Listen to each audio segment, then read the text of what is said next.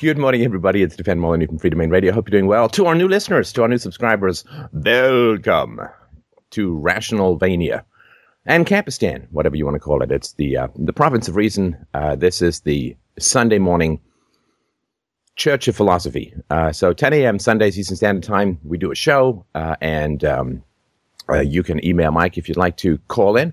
Uh, operations at freedomainradio.com. You can go to the chat fdrurl.com forward slash chat to to chat and to listen in uh, if you'd like. Uh, the show is uh, very open ended. Uh, I usually don't have much to say, uh, although that's quite shocking, I'm sure. But you can call in and ask any questions, and we will attempt to turn the twin turrets of reason and evidence to bear on any problems that you're having and see if we can't find some way to have philosophy help you in your everyday life. I'm very much one for taking philosophy out of the ivory tower, out of the clouds, and uh, reassembling the dust from the wind into useful fortresses against the madness of the world. So, uh, 10 a.m. Eastern Standard Time every Sunday. Uh, please feel free to to listen in. Please feel free to call in, and um, whatever topic you want to talk about, uh, we will try to uh, to accommodate. So that's the brief overview of the show. Mike, who have we got up in the Unos. All right, Will, you are up first. Go ahead. Hello, Will.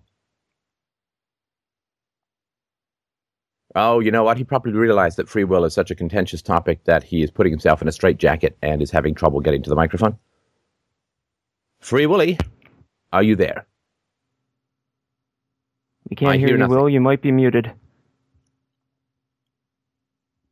All right, we'll move on from Will to Ty. Go ahead, Ty. Uh, can you hear me? Hello, how's it going? Hello, hello, hello. Good, good.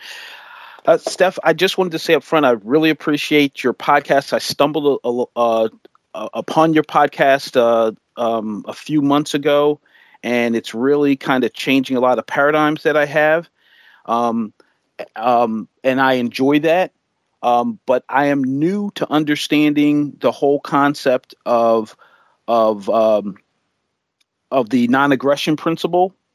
Mm. And what what what, I, what I'm kind of struggling with is uh, is how do you deal with as as a black a, a so-called black um, American in this country? How do you deal with justice versus freedom? Because I I see um, as a conservative person, I I totally understand how race is is used to bait people, um, and I'm well aware of people that um, have historically used race to benefit themselves. But I see it on both sides, and I only hear a conversation of those on the left that are abusing race, but not those on the right that are abusing race. Um, and so I, I, like with this Trayvon situation, I uh, can understand that he's not the ideal citizen. Um, for the, but at the same time, for someone to even follow him and to kill him when there has been structural things that have been set up where where in the US it it establishes that being black and being white are not treated the same. Um, and and so that's sort of the context that I kind of understand what the, President Obama is talking about. That's separate from the literal facts of saying, well, Trayvon is not the uh, people are over centralizing what happened with Trayvon and Zimmerman may not be. Um, there's a lot of facts that show that he's not the racist that they're out to be, but that still doesn't excuse. Hey, there's still structural things that um, have been set up, and people keep following those narratives. Like um, the you, like you, I fell fell into the black criminality narrative that is falsely put out there. That in, people talk about black on black crime, but not white on white crime, or um, the, the the the theme, the narrative of blacks being criminals, used right after um, after slavery to kind of control blacks and to disenfranchise them when when um, I understand you saying like the, the state is not positive and it, it, it would be better to not have a state. I just kind of don't understand how if we do have a state and the state is saying, okay, well, we have Italian immigrants that come over here, and when they ha- get into crime and whatever, we change the definition of crime that it's only black and white, not uh, Irish, uh, Italian, whatever, separated from makes crime look bigger in the black community than in the non-black community. And then when we see it in a, an immigrant community, what has been done is, well, through the New Deal and all this other stuff, like, oh yeah, well, we got to help these immigrants. But when we see black Americans, it's like, oh, that's their nature. And it's like, I'm I'm tired of that narrative like white people commit crimes, but blacks are criminals. And I don't hear challenging that that concept. So it, it makes me question um, how do you deal with justice when I understand freedom, I love freedom, I just don't know if if there's a structural environment where the market might even encourage the injustice. So how do you right. come up so so so how does anarcho-capitalism address structural injustice if there's a market incentive for the injustice. Like like like how colonialism created racism and went into countries and extracted the labor and went in through force either beating up the natives or using religion to brainwash them um, to accept right. the condition. So so how does uh, I, I, know that i talked for a whole lot there and through a whole lot. Um, i um, I don't get a chance to talk to a lot of philosophers, so I, I'm I, I'm very curious as to how you would um, navigate through the situation. How do you deal with justice versus freedom? And and right. I, I'm approaching it from a black context, but in general, how do you approach if if the market has an incentive for certain injustice? How does anarcho capitalism for freedom. How does that address that? Okay, it, it makes me quite. Right. Well, I mean, great, great points. Really well, well argued, and um, I will. I, I can't possibly try to, to deal with them all, but I will give you a few brief thoughts, and then I want to get get your thoughts coming back. Um, I think that the greatest uh, enemy of uh, peaceful race relations, um, and and peaceful race relations really come out of um, uh, the market. I think you know can let's say that there are. I mean, there are some differences between the races, and some of them are cultural, and some of them are biological. But can we profit from each other? I mean, I think that's that's a great uh, that's a great question. Uh, and um, uh, wherever you see the government interfering with the free flow of the marketplace, uh, I think you are going to start to see injustice and exploitation occurring for whoever is the most vulnerable in that particular uh, environment or situation. So, I mean, very briefly, of course, the history of colonialism is not the history of the free market. The history of colonialism is the history of the state.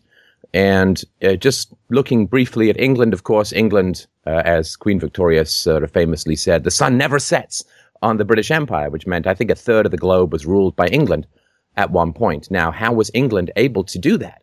Well, because it had the biggest navy. It had the most powerful navy. Now, how did it have such a big and all powerful navy that it was able to go around uh, and ship all of its troops to go and take over all of these countries? Well, uh, uh, through the enslavement, the literal enslavement of the lower classes in England, uh, through the press gang, through uh, through literally kidnapping and and holding against their will members of the lower classes in England uh, to become sailors against their will, and you know, the more of the sailors died from scurvy than they did from war, uh, and so it was just horrendous and wretched, and um, uh, in many ways worse, had a higher death count uh, than slavery itself. Uh, and the slaves usually were not shipped off to war because at least they had agricultural productivity, but the lower classes in England um, were free. They weren't even paid for. Uh, and they were barely fed and they lived in the most unsanitary conditions. And they were killed if they did not uh, immediately follow orders, go into battle, and so on. In fact, um, when I was younger, my brother had a cup celebrating his birthday. I'm sure he still has it. And it was a, um, a like a big tin cup, a mug. And on the bottom of it was glass. You say, well, why would somebody build a cup with glass on the bottom. That was you could see through the bottom. And the reason that this became popular in England was because what would happen was uh, some guy would come by and drop a penny into your beer, and then when you picked up your beer and you took a sip, you were considered to have taken the king's coin, and therefore you could be taken off uh, as as a sailor and be enslaved in these horrendous colonial wars and invasions, and you would be, you know, sent with no citrus across a horrible sea uh, to go and get dengue fever and die in um, in India. And so they put glass in the bottom of these cups so you could lift up your cup, look at the bottom, and see if there was a coin in there. Because then you would not drink your beer and you would not take the king's coin, and that particular ruse would not would not work. So there was taxation against the lower classes, there was enslavement of the lower classes. The first aggression in colonial times is against the domestic population through taxes, through um, through what is called, I mean, impressment or, or the involuntary and immediate draft. And so the first aggression, the first quote colonization is of the lower classes. As a result of that colonization, you go and you um, go and take over uh, other countries, and then you provide monopoly privileges to various companies. Uh, mercantilism, of course, the East India Company and other com- companies were given monopoly privileges. Only they could go and dock uh, in um, uh, Bombay. Only they could uh, go and, and bring the spices back and forth. Only they were given access. Uh, and as a result, they paid tax to the government for this privilege. They paid for this privilege. So massively profitable for the government because the government could force everyone to do everything. And so colonialization was the result of uh, a government, uh, government action. And so uh, I think that's all, uh, that's all pretty wretched. Um, uh, slavery, of course, was the result of government action. Could the slave masters, could the could the you know horrible human beings who uh, you know transported and kept all of the slaves, could they have made that economically viable if there was no centralized agency to catch and return the slaves? In other words, if you lived in a society without a government and your slave ran off, who the hell was going to go and chase and catch him down? Well, nobody really, because you needed that central government to be able to enable all of that.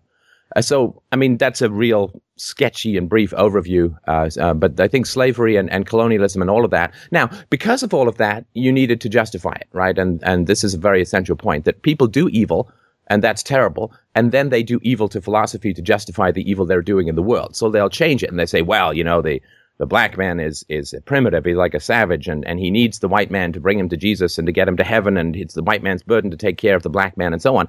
None of that has anything to do with any theology or any philosophy. Uh, it only has to do with finding some way to justify the evils that are being done, so that the morally sensitive can continue to participate in the exploitation with the cover of some kind of moral philosophy. So, but very briefly, of course, the criminality of the black man is largely driven by, of course, the war on drugs you know, I mean, you say, well, the Italian Americans uh, aren't characterized as criminals. Well, I don't know. I think there's quite a few Martin Scorsese films uh, and Francis Ford Coppola films uh, about the mob that would argue otherwise. And Italian Americans have complained quite loudly about their continual portrayal as, you know, flesh eating, um, uh, pizza loving, um, uh, Frank Sinatra worshipping thugs.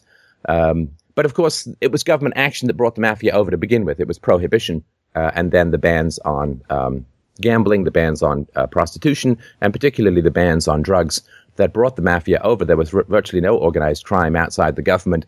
Uh, in the 19th century, early parts of the 20th century, it was the government actions of banning things that people want to participate in that uh, created the conditions ripe for organized crime. And now, of course, organized crime uh, has a huge impact on government. Uh, and um, you know, in the same way that in Mexico, you either get the silver in terms of a bribe, or you get the silver in terms of a bullet to the head uh, to to work with the drug lords. Um, the drug, uh, the war against drugs is fundamentally racist uh, and uh, is is just a com- con- unbelievable blight upon what is already a pretty evil landscape in America. The um, the and, and I think one of the things that's also underrepresented in terms of its horrendous effects. I mean, the welfare state has been talked about quite a bit. Uh, the welfare state is kind of a trap for those who have the least opportunity. One of the reasons they have the least opportunity is the drug war, which diverts a lot of people's resources into this uh, what is called criminal activity, but it's just um, the black market. Sorry, that's again I have to use the nomenclature that's around, but I think most fundamentally um, the um, the public schools uh, are uh, unbelievably destructive to the poor. You couldn't design a system that would trap more people into an underclass than the public school system, uh, because of course the funding for the public school system is taken from the property taxes of those around, and the poor pay disproportionately fewer property taxes, and so you get this vicious cycle where there's less money available for schools. Which means that the federal government has to step in and top up, which means that they get more control with less interest locally. I mean, the best way that schools work is satisfying the needs and preferences of the local parents. The further that the school control is taken from the parents, the worse the schools get. And because of the underfunding, because of a lack of property taxes among the poor, the federal government kicks in. Uh, and um, because there is um, a lot of fatherlessness among the poor, and particularly, of course, in the black community, and the fatherless boys in particular tend to be, let's just say, kind of unruly. Uh, and this is this is not racial specific. I mean, white boys without fathers tend to be um, you know, have pre- particular problems with impulse control and, and attention and all that kind of stuff. And the same thing's true. It just happens to be that there's more black fatherless boys than whites. Although, you know, sadly, the whites are catching up in that particular metric. So, I mean, just that's sort of very briefly, um, like, you know, I mean, the whole thing that happened um, with Rosa Parks, right, where she didn't want to sit in the back of the bus. I mean, it was the government that said you had to sit in the back of the bus. It wasn't the free market. I mean, buses served the poor, and there were more poor blacks in Birmingham, right? But at but, that but, time, but but, the, but but even the no, no, go ahead, with, go ahead. I, I, was I was actually that was my last point, so it's a good, good Oh, time okay. to interrupt. Go ahead. Well, um, th- there's certain things that are promoted a certain way through marketing. Uh, thinking from a business owner standpoint, um, that like there's this marketing narrative that's uh, put out there to the public that the public just eats, but it's not true. Rosa Parks wasn't. It wasn't that she was sitting. Rosa Parks was sitting in the black section of the bus, and the the current rule was when a white person came in, a black person had to get up for a white person. It wasn't that. So so even the way the narrative that that that's taught is not. Um, it- it's it's more palatable to, to to promote the way it was than what actually happened. To say the system was always that.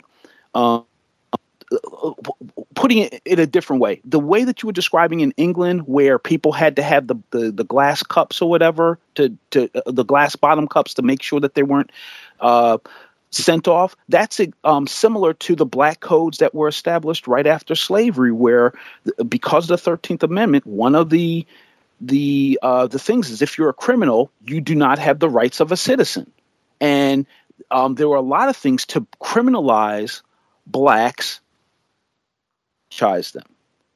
And uh, again, so what? What my my uh, concern is evidence of where when there's a system that keeps putting this message out that um, black is different than white. When when we had the genome mapped out in in what in the, the early 2000s that showed that there is no such thing as race. We're genetically all the same. So the differences are through so-called culture or what have you. Um, um, but we, but there's a there's a an economic incentive for people to keep engaging in this racial stuff. So, um, and and it's it's it's not just the U.S. It's like a um, it's sort of like a global type of game of risk where if England was doing it, uh, Spain tried to try to do it, but Spain didn't have enough, didn't have the same type of army, but Spain tried to or have sex with the Indians as much as possible through Latin America to, to spread themselves out. Um, when when they keep promoting this message that okay, blacks or Africans are inferior, but then Haiti is the first country that revolts against the oppression, then there's a big nationwide embargo. The U.S.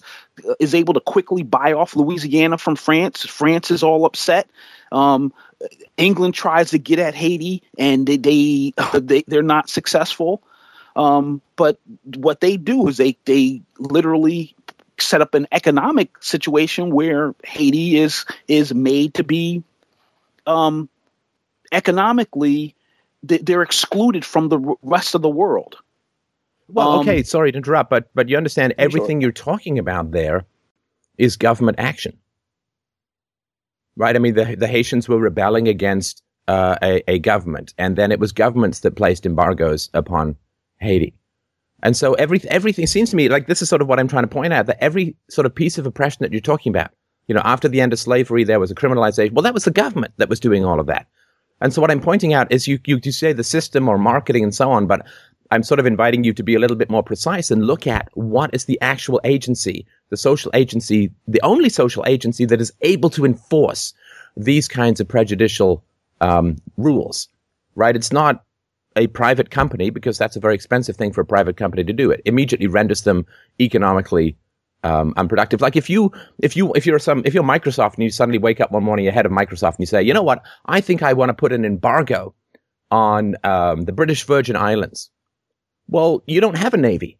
You don't have a you know you'd have to go buy a navy, uh, and and you'd have to risk retaliation from other navies. You'd have to go train a whole naval force. You'd have to get up your supply chain. You'd have to, like, it would be incredibly expensive to go and do uh, a blockade. And immediately you'd have to raise the price of all of your goods, like double, to pay for this crazy paramilitarism that you suddenly get involved in. And if I guarantee you, if you were the head of Microsoft and you proposed to your uh, board and you said, you know, I really don't like what's going on in the British Virgin Islands, uh, so we're going to spend, you know, five hundred million dollars to to start a blockade, and it's going to cost us another two hundred and fifty million dollars every year to maintain this blockade indefinitely because I don't like what's going on there. They would immediately say that's insane. There is no return on investment in that. That is a massive hit to our bottom line. It's going to alienate our customers. It's going to piss everyone off. We're going to look like some paramilitary organization because we will be.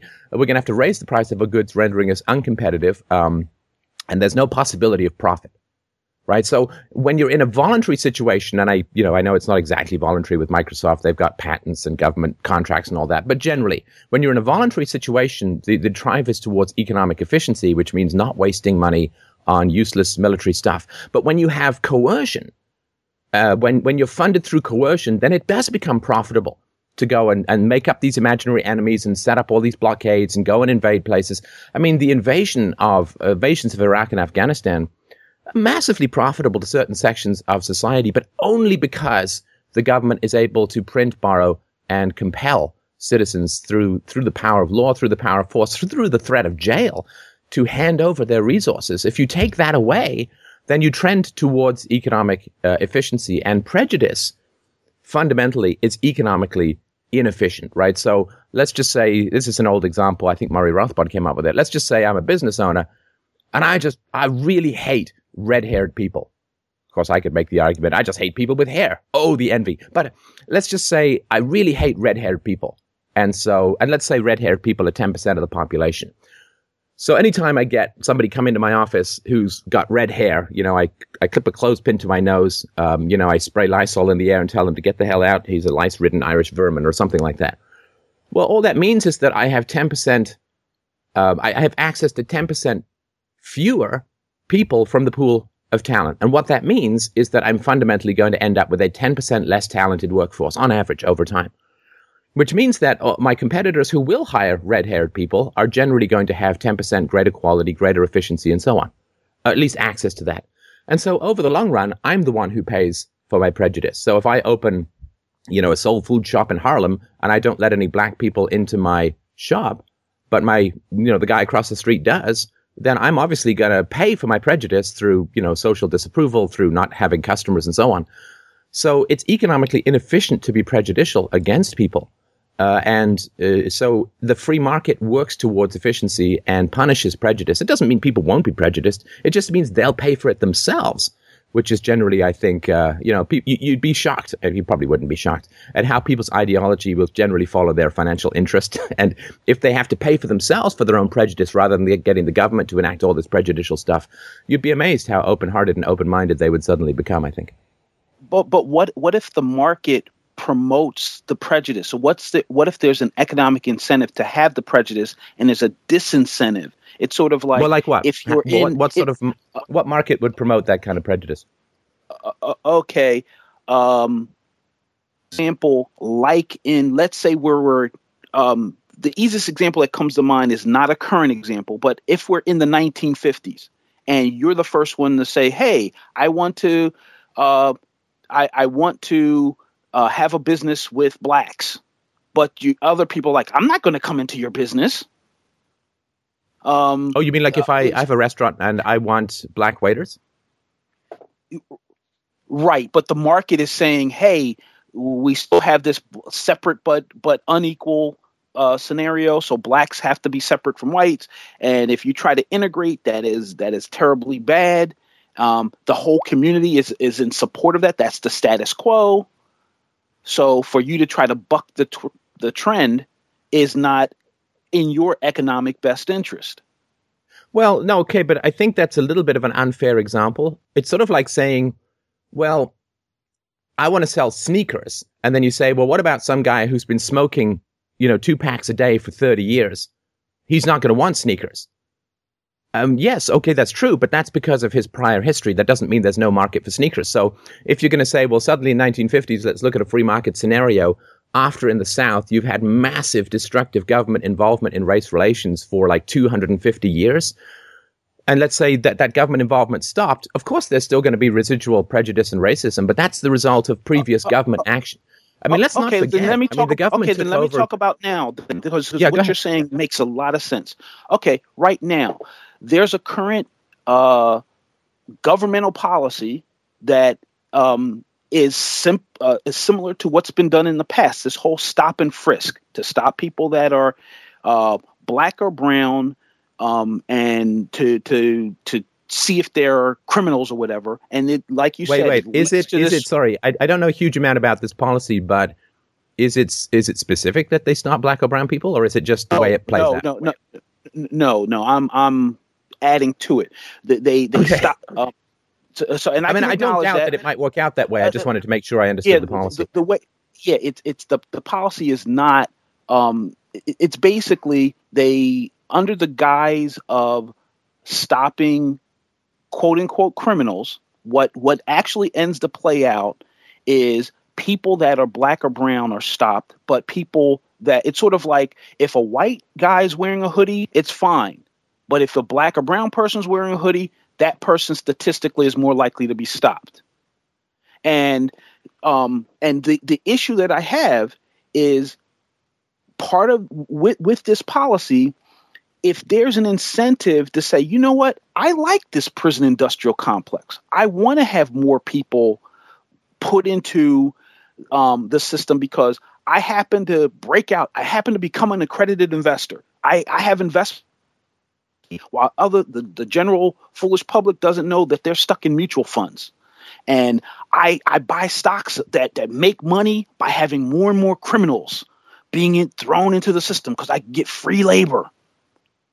If that's the current system that we have right now, where there's is an economic incentive to say, hmm, which stocks benefit from the prison wait, wait, industrial wait. Sorry, I hate to interrupt you again, but you're Okay. talking about the when you talk about the prison industrial complex, which I agree with you, is just monstrous. And in fact, there have been judges who've gone to jail as a result of them sentencing uh, people to um, to prisons run privately, quote privately, still paid for by the government, reg- regulated by the government. But it's you know right that the the the the, uh, the judges send people. Uh, send youths in particular to these uh, these prisons, and they actually have investments in these prisons, and so they have complete conflict of interest. They go to jail for that. But again, you're talking about an entirely government-based activity at the moment. I don't know how justice will be served in a free society. The whole point is nobody knows. That's why you can't have a government. If somebody knew perfectly that you'd put that person in charge and they would run everything, but nobody can know. But I do know that it won't be anything like what we have right now. I mean, it won't be throwing people in a box for 10 years uh, and then releasing them back to basically come back again. Recidivism is, is ridiculously high in government run systems. Uh, and I mean, why, why, you know, violent crime has dropped 40% over the past 10 or 15 years. And why do we have even more people in prison? Because you have a whole industry that relies on government power, government force, government funding that always wants to grow. And thus it's continually in the process of inventing new crimes. People want to pay as little as possible for um, whatever happens to people after they're convicted of a crime in a free society. People want to pay as little as possible, and they want that. Everybody wants uh, the organizations that they pay for to get smaller and to get more efficient. That's what happens in the free market. In the government, quite the opposite is is true. And so, I, I just I ag- again, I would you. I would really caution I- you to to just remember where, like, what institution are you talking about when you're talking about the prison industrial complex? Well, it's all government, and even if there are private companies in there sucking from the government's tit, they're still funded for, funded and paid for and regulated uh, by by government and government quote money, which is just theft. So sorry, I just wanted to really point that out. Okay, so so I appreciate that. So then, if I'm to understand from you that the state is basically the cause of all the problems, uh, and and I I accept that. So now my question is, does the market protect you though? It, what it, it, if if the market doesn't protect you? If if I'm um, to use an analogy, if I'm one of the the blacks that went out and started Black Wall Street in Oklahoma, and said I could I I'll I'll I'll uh, start my own industry, start my own business or whatever, and then groups of a mob come in and burn everything down. The market is not protecting me. Um. So so I guess maybe you have an answer to it. Maybe I'm asking the wrong question. I don't know. Okay, so sorry, let's say so you, you start like a black investment firm in Oklahoma, and then a bunch of racists want to come burn it down. Is that right?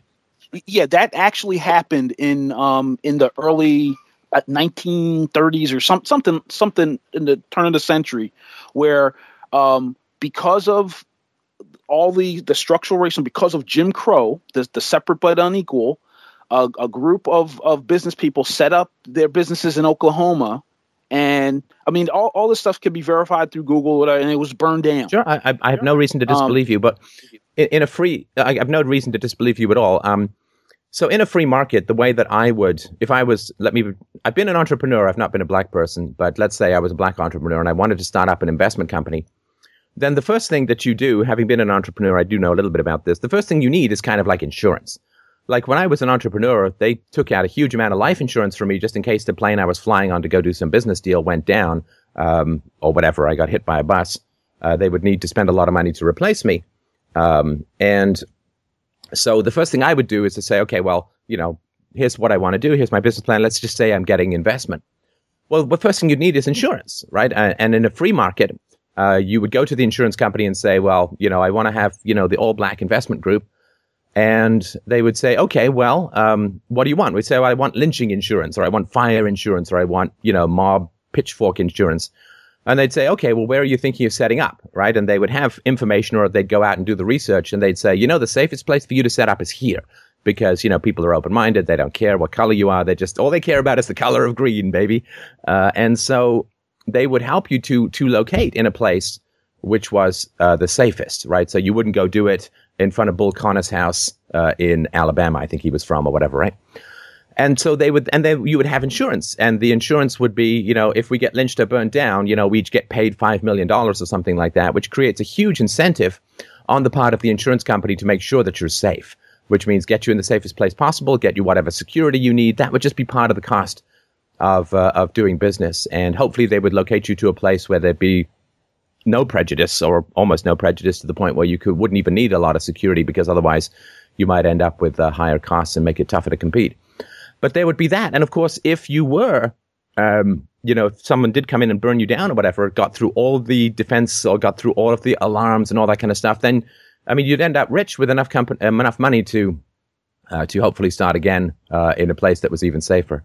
Uh, but that that would be my you know my guess. It generally works around uh, insurance in a free society right? because but- insurance is the only thing that gives the uh, agency incentive, right?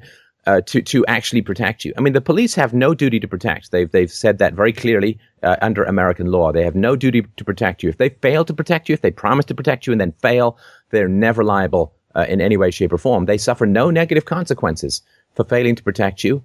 And uh, this is just a con- ridiculous, uh, ridiculously bad incentives. And so, uh, insurance, at least, if they fail to protect you, uh, they pay huge amounts of money out of the shorts, and uh, that gives them an incentive that the police and the government just don't have. Right, but but but even with the insurance aspect, there's an economic incentive. For example, I believe it was last year, MetLife had a big settlement that for Black Americans, I think it was something like five hundred million dollars that they had to settle because they were giving, they were able to in the current market not fulfill the promises of the set of the insurance that was sold to black Americans versus the the, the larger community. I'm sorry, it wasn't just MetLife. I think it was uh, uh, um, it, it was MetLife and maybe Prudential as well. But th- even if the if the, if there's a market incentive that says, "Hey, with this community, I don't have to, I don't have to fulfill on my promises. I could take in the premiums, and if something happens, I could kind of finagle out of it." And the market. Oh, so will- you mean they was it sort of like health insurance? They they sold health insurance and then denied people's claims. No no um it wasn't it was like literally the death insurance so it's like somebody's dying and they, they paid all these premiums and the estate they um they uh they failed to pay the death benefits to, to the heirs when when they were supposed to so it wasn't even it was So they before the failed to fulfill. So they failed to fulfill their contract. Yes, yeah, and- so it's like they, they're charging the same price, but um, the Black Americans were not their their con- uh, uh, uh, um, their contracts were not fulfilled, and it took until 2012 for them to have um, a settlement over that. I'm I'm pretty sure it was MetLife. I'm just checking out here, and I'm you know tell me if this is incorrect or right. So states settled with MetLife over burial insurance. Is that right? They're going to pay. yeah, you're right. Uh, Five hundred million dollars in benefits on small value life insurance policies, often sold door to door in black communities around America, under agreement reached uh, between Florida and 23 other states. Let's see. With, without admitting guilt, MetLife entered an agreement with the states to settle claims that the company sold policies to customers who often paid more in premiums than the policy was worth, or who died without receiving the benefits they were um, they were promised. So let me just see here. So 708,000 such policies were sold. The company expects to pay out almost 188 million during the first year, pay off the additional claims over the next 17 years. Oh, that's great. Um, so he wrote about the burial insurance in 2001. Someone started writing about this, and 11 years later, they've got some sort of justice, so to speak, that is going to pay out over um, the next 17 years. Uh, so let me just Yeah. see here. Uh, dee dee dee.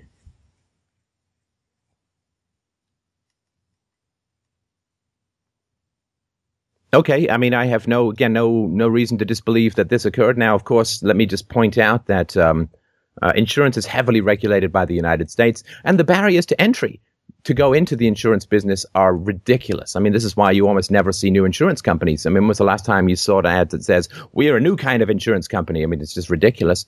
And the government is running the the the the system. The government is supposed to enforce these contracts. I mean, if you have a problem with your contract, you go to the government. So that system didn't work. So the government is regulating these companies. That didn't work. The government is preventing new people. Why is it that MetLife is going to black communities, and why isn't why aren't black entrepreneurs who live in those black communities going around and and you know who've got intimate knowledge, who know the people, got all the networking? Why aren't the black people? Because it's impossible to go into the insurance business. There's so many regulations and such a huge amount of capital that's needed. Um, so the government was responsible for regulating these, didn't work. Government was responsible for enforcing contracts, didn't work. Took 12 years for the government to um, to deal with this, uh, which is ridiculously long, and it's going to take a further 17 years to get payouts. So this is all within a government environment uh, that is supposed to enforce justice, and I think you and I would both agree that justice has scarcely been served in this situation. What you want, of course, is the first time you get a complaint against an insurance company, you want people to leap into action and to deal with it in a matter of months, not not years or decades. So so then if they're okay, so so what what I'm really hearing is that the state is the problem, and the sort of trust, and I and again I love capitalism. I I believe that it's the only viable system. I know it's not perfect, but it's sort of trust that the free market, and we don't have a f- truly free market. So I don't know what is that. Singapore, I guess, is more open or I think that's one of the top economic freedoms. I agree with you. You know, this idea, I know it's not perfect, just sounds like, I don't know if you know, this is a pretty, it's a pretty old Grace Jones song. I won't sing it because my voice is kind of messed up today, but um, he, she basically sings, I'm not perfect, but I'm perfect for you. And I've always sort of felt that about the free market. It, it's not perfect, but it's perfect for human beings because the free market is an aggregate of human choices and human choices are not perfect. So saying the free market is not perfect is like saying human choice is imperfect. And because human choice is imperfect, we need the constant correction of the free market. Human choice, the imperfection of human choice is always limited in its damage in the free market, but it's unlimited when you have the power of state. Right, so you and I may make bad decisions, buy something and we, you know, regret it or whatever it is. We pay too little for something and it breaks and we can't return it. It's like, damn, that was really stupid. But you know, when people decide to go invade um, Iraq, uh, well, that's that's a bad decision that has slightly more dire consequences than us buying a widget that cracks. So yeah, human beings are imperfect, which is why we need the fact why we can't have a government because those imperfect human beings will also be running the government, but they'll have no negative consequences, massive profits and and power and presidential libraries uh, will adorn their catastrophic uh, million people plus destroying errors. The, the only issue that I have with that is it's sort of the trust. We have to have trust that the free market will adequately address injustice. I'm not saying fairness because I don't believe in fairness. Everybody doesn't make the same choices, so you can't d- treat everyone the same. But I'm saying when there's injustice, um, if there's a challenge where the free market may not adequately address that, I don't know. Um, I, I guess I'm kind of back at the same position where I think people no, no, well. but but sort of no, no. Listen, listen. I mean, it's sorry to interrupt, but there's no plan B that that that deals with the problem of injustice, right? You know, it's like it's like saying, well, I could I could get up and go and wash my dishes, or I could summon Mickey Mouse and his army of invisible elves to go and wash the dishes. It's like, I'm sorry, that plan B doesn't exist. Like you can get up and wash the dishes or you can stay on the couch, but there's no Mickey Mouse with his army of magic elves to go do the dishes for you. Okay, so so we only have the free market. So then, how Well, okay, let me just make, make a brief make- case about okay. that, right? So you say, okay, well, I don't know if the free market's going to handle injustice or not. And the plan B is the government. That, that- that's the only choice. You either have freedom or you have coercion. Now, what you're like, the, the argument tends to be is like, well, I got this thing in my back pocket called the government, and I need to keep bringing it out and comparing it to the free market and say, well, maybe in this situation, we need the government. But the direct, literal analogy to that is like saying, well, some people in marriage are yelled at, and some people in marriage are even hit. So my plan B is to legalize rape and enforce rape to make sure everybody rapes each other. Right? Clearly that's not an improvement, right? Yes, marriage is imperfect. Yes, there are mean people who get married and they yell at each other and they hit each other and they you know key each other's cars and they uh, they they want to be taken to the lake. I don't know if you've seen that video. Just do a search for you know wife tantrum car. She wants to be taken to the lake, and she's just screaming at her husband to take her to the lake. The best comment on that video was because he wanted to go. He had to go rotate his tires on his on his truck. He's like, "Drop her at the lake, change your tires, go home, change your locks."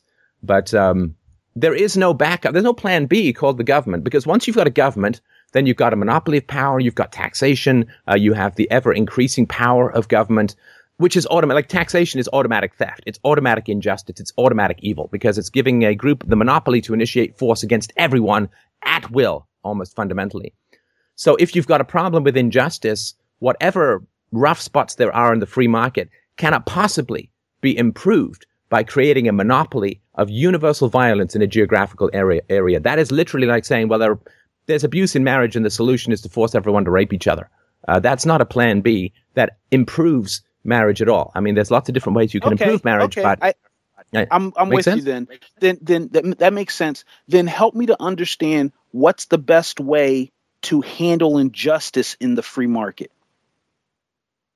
If it's not just simply choice, if it's not simply competition, um, or maybe that's that's all we have. It's just Well, no, no. let- I'll, I'll give you very sorry to interrupt. I'll give you a very, very brief answer. Um, I've sort of tried to give you lengthy answers, which you know I, I get you're getting, but let me just give you brief answers.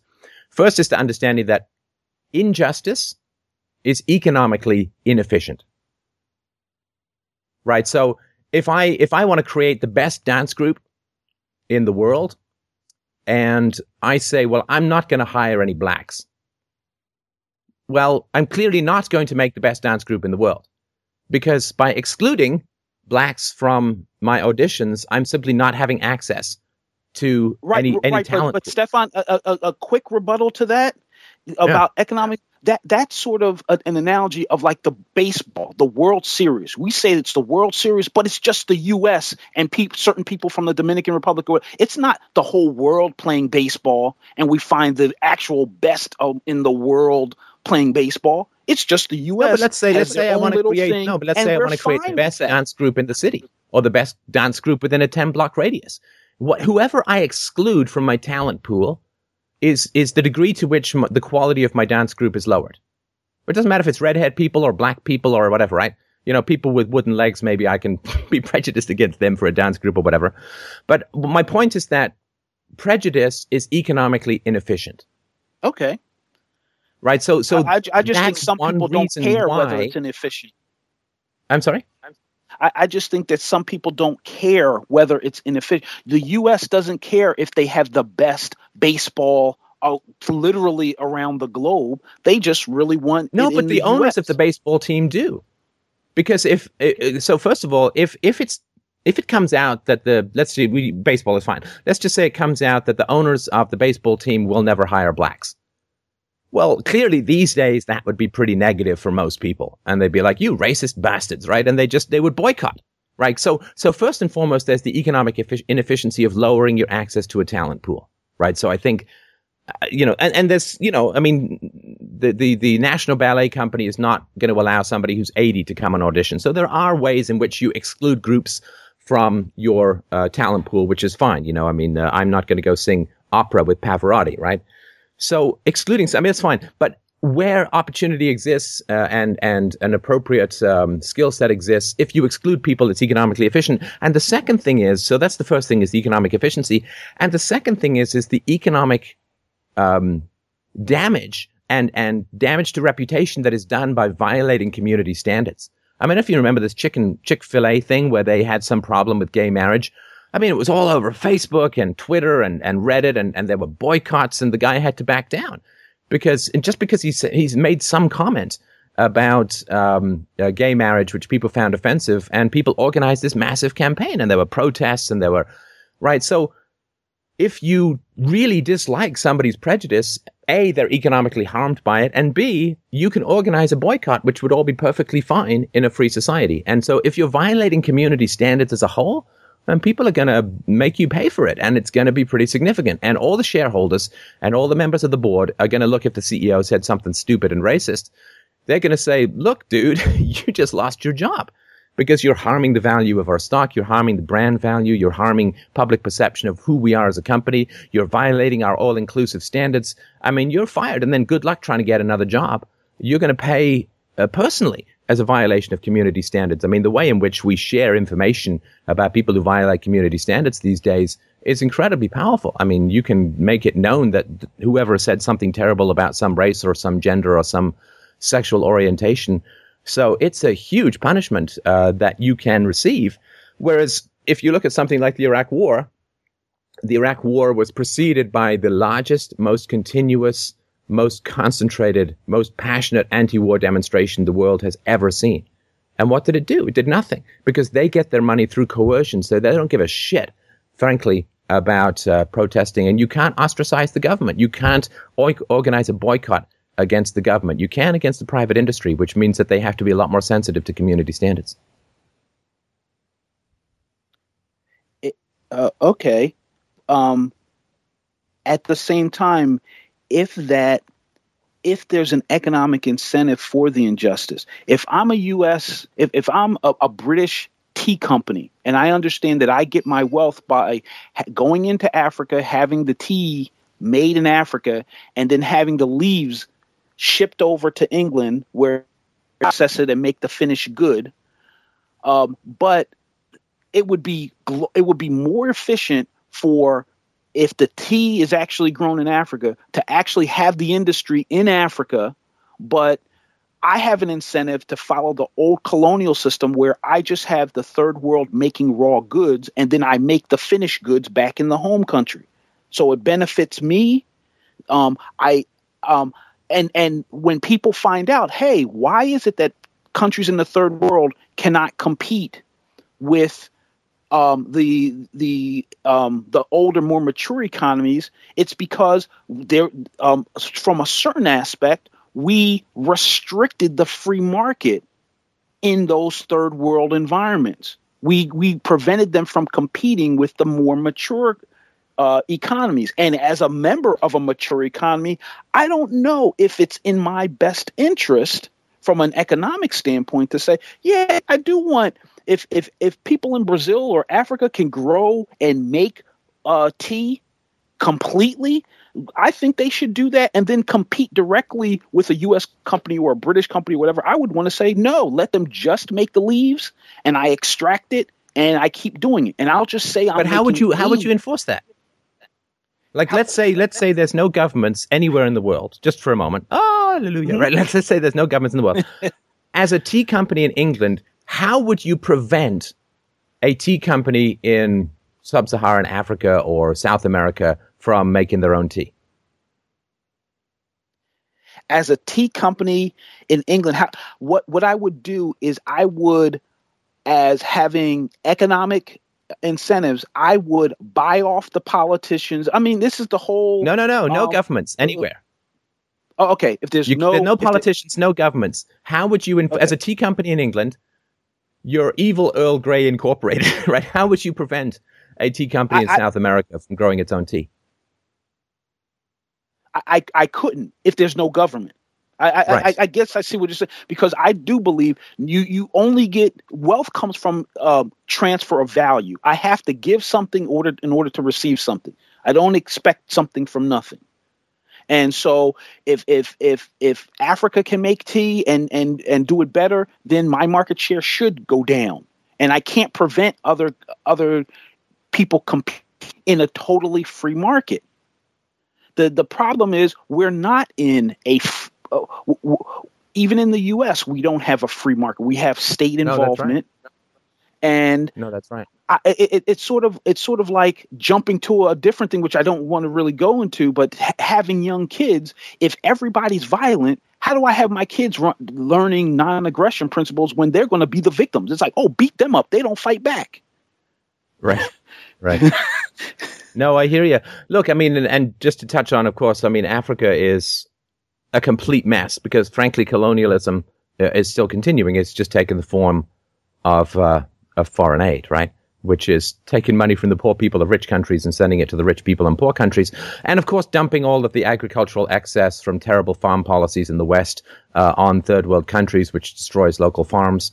Uh, I mean, w- what is going on I- in the third world is so unbelievably uh, destructive. Uh, the, the, the, the money is being handed to uh, governments in the third world, which use it to buy arms to oppress their people. A certain amount of the money then comes back. It's a form of, of, of corporate subsidies because they give all this money to the governments in the third world. The, the, the governments in the third world then buy a bunch of service contracts from companies in the West. It's just another way of having corporate welfare and corporate subsidies without it being quite as obvious. Uh, and uh, I mean, uh, the number of books that I've read, one is called White Man's Burden, uh, goes into just how unbelievably uh, hateful and destructive uh, it is to have the, um, the, the foreign aid. Not to mention, of course, the fact that um, you know the Pope still has not lifted the ban on using condoms to stop the spread of AIDS. I mean, just a massive amount of, of Western interference that is completely hobbling these countries. So. Um, you know, I just it just bothers me that we can't just deal with each other as as people. You know, like oh well, they're the third world. They need our help. They like no, they don't need your help. Get get the hell out of their way. Stop funding their corrupt governments. Encourage free markets. Stop dumping your crops over there. Uh, and let people grow their own food. I mean, just stop dealing with them like they're some sort of inferior group. I mean, just deal with them like people. Deal with them like you would your neighbor. You know, you're not you're not going to go and, and and shove half your rotten old food through your neighbor's window, saying, "Here, here's a meal for you, you needy bastard." I mean, that just we, we wouldn't do that to our neighbor. Uh, this paternalism and this this frankly racism and and continentism that comes out of the West. Oh, well, we got to go over and help these poor people in the third world. It's like, no, just stop selling weapons to their damn governments. Stop giving money to the governments to buy weapons from Western countries, uh, stop putting up trade embargoes with them, uh, allow free trade, uh, stop dumping your food there, and just leave them be, and they'll be fine. But this idea that, that, that we just have to go and save all of these dark skinned people in these hot lands from just frankly the consequences of our own governmental policies over the past couple of hundred years is unbelievable. We can't just pry this off and say they'll be fine if we stop interfering with them. But but this compulsion to go and interfere to me is a kind of paternalism that is just wretched. I I absolutely agree, and I, I, I thank you again for taking the conversation and uh, any help to please to help people to not go into this narrative of the black criminal versus everybody. There's black on black crime, there's white on white crime, and um, the free market is all we have. It's just that um, I guess to do it more efficiently, let it let it work its way out. Um, but yeah, I mean, there's this there's there is this narrative that the poor need government resources, uh, but there is no group, there is no group that benefits from the free market more than the poor. Uh, and we can see that because as government has grown, the poor have become more entrenched. The poverty rate is now even slightly higher than before the war on poverty began, in which tens of trillions of dollars were spent attempting to to fix the problem of poverty. Um, if you look throughout history, when you have um, you know, the upper, the middle, and the lower classes to make it sort of right. Right now, the upper classes are making out like bandits. I mean, the, the amount of wealth that has accumulated to the upper classes uh, is is huge, and this is generally the result of increased government size. Since the when the government gets bigger, it has more resources, and the rich and powerful and well educated and well connected use the the power of the government to get more resources for themselves, which is exactly what's happened uh, over the past couple of generations. And the poor have gotten uh, worse off, and the middle class is kind of slightly decayed. When you get a free market, the people at the top fall, you know, like hammers from a plane. I mean, they just collapse, and the poor begin to rise because they have opportunities, they have entrepreneurial opportunities, they they're not bound, but they're not bound down, and particularly when you get a free market in education, the poor. The poor are always frightening to the rich because the poor are willing to accept less wages. They're hungrier. They they want more. Uh, they have uh, less to lose right? Uh, by by risking things because they're starting with with very little. So when you have a free market, um, there tends to be this big, slow, and sometimes it's quite a rapid turn of the pyramid, because the people who've adapted to a semi-fascistic state like we have don't do well in the free market. You know, they spend all their time nurturing contacts in Washington and getting lobbyists into the right place. Who the who gives a shit about that in the free market? I mean, all those skills just become wasted and useless. And so the rich have this terror of the poor which is why they inflict these terrible schools on them and all these regulations and they to keep them down. Because you can't compete with poor, hungry people if you're a rich fat cat who has got kind of spent all his time developing political contacts, buying big houses, and has a much higher standard of living to maintain. So there's this general terror of the poor, and they use the state to keep the poor down and to keep the poor from competing with the rich. And um, uh, in the free market, the poor, like within 14 years after the end of the Second World War, the poverty rate in the US had been cut in half because there was kind of like a free market, not just in the West, but throughout the world. One of the things that happened during the end of the Second World War was that a lot of the controls and, and socialistic slash communistic slash fascistic, fascistic regulations that were put in place by FDR and others through the New Deal, uh, a lot, certainly all of the Nazi central planning apparatus was dismantled by, a, you know, a very famous, at least in free market circles, German Minister of Finance at the end of the Second World War. The Marshall Plan had nothing to do with it. A Marshall Plan, like all government programs, showed up uh, long after the party was underway. I mean, the, the, the German GDP was growing. All of the people who came back from the war already had jobs. And then, you know, the Marshall Plan sort of landed. There was a massive deregulation of government uh, at the end of the Second World War. I hope that we won't need another war to do that again. Uh, and um, th- there was a whole ministry that was set up in, in America, like, well, what are we going to do with all these millions of people coming back from the war? These boys, they need jobs. We got to get them all assigned to jobs. And by the time they got their funding, everyone had come back and already had a job because people, when left alone, generally do things that are quite intelligent. Um, and so this is one of the reasons why the poverty rate was cut in half. Cut in half. Um, hundreds of millions of people have emerged from poverty as a result of India and China uh, opening up some of their markets to some aspects of, of freedom. And you don't see that celebrated, of course, because it's not a government program. It's just freedom. And so the poor benefit enormously, the most, from a free market system and tend to get crushed under the wheels of central planning, which are always driven by the upper classes. So, um, you know, when they say libertarians don't care about the poor, you know, they're talking out of their armpit to say it as nicely as possible. So thank you so much for your call. Uh, please feel free to call thank back anytime. You. Great topics, great topics to bring up. And, you know, I certainly do appreciate your sensitivity to these issues. And, you know, the last thing I'd ever want to advocate is a system wherein uh, people are profitably discriminated from, which is why I do oppose the state in general. So thank you so much for your call, Ty. I really appreciate it. Thanks. All right, Will, we're going to try again. Okay. Can you hear me now? We can hear you. You're on, Oh. brother. Go for it. Oh, thank you. Uh, I'm using Skype for the first time on Windows 8, and uh, I think that's all that needs to be said. Windows 8. Um, I uh, I have a question. There's been something that's been bothering me for quite a while now. Um, I have this recurring theme of people showing interest in my friendship, acting like they're interested, and then blowing me off or putting me aside. Um, especially at work. Most of the time, it's at work. Um, because I can pick whoever I want to date, and I have I have no problem with that. But at work, I'm stuck with those people regardless, and I would like to build some relationships, not all of them. Uh, Can you give me a brief uh, but specific example? Okay. Oh, uh, quite a few. Um, quite quite specific. Uh, I do. we start with empiricism here, my friend. Always with the Yeah. empiricism.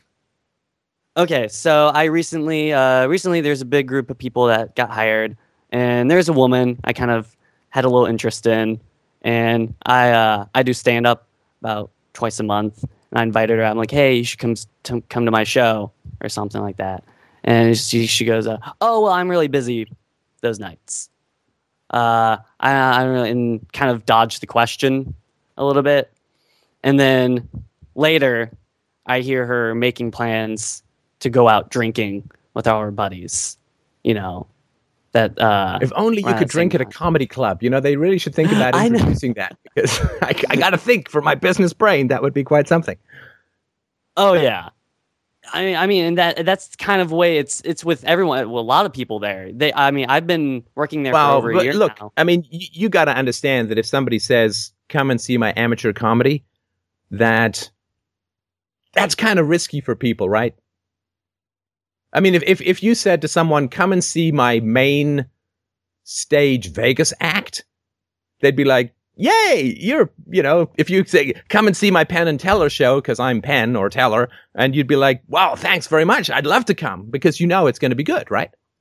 But if you're Yeah, like, yeah. "Come and see my amateur hour comedy," uh, that's a little dicey for people, right? Because Oh no, I, and I understand that. Like, if it were to go bad, like, what if you Uh, suck? Or what if she just doesn't like your comedy? And then you're like, hey, what did you think? And they're like, I don't want to lie, Oh, but yeah. you know, it's tricky, right? um, well, well, another thing is I don't even have to perform. It's- I mean, it's it's a free show. You can just show up, and it's. oh I no, mean, it's not the financial cost; it's the emotional Oh, cost. Uh, because they might say, um, like, if if they didn't like your comedy, and and the odds are higher that they're not going to like your comedy because you're doing it twice a month and not, you know, two times a day um, at uh, at Yuk Yuk's. So Yeah. the odds are higher that they're not going to like your comedy, and it's going to be awkward, right? I mean, again, I don't know this woman, I don't know, but but that would be sort of my thought uh, if um, if that's the case. And and and sometimes people are completely wrong. You could be the funniest guy in the known universe. I mean, no no doubt about it. Could be, but people sort of look at these uh, situations. Like if you said, "I won American Idol. Do you want to come see me sing?" That's one thing. Where if you said, "I'd really like you to come see me sing at karaoke," um, that's that's another thing, right? Because you're going to want feedback from your coworker on what she thought of the show, and if she didn't like it, it's going to be kind of awkward. Anyway, I just that's one possibility as to why uh, she may have Yeah. uh, headed elsewhere for her evening's entertainment.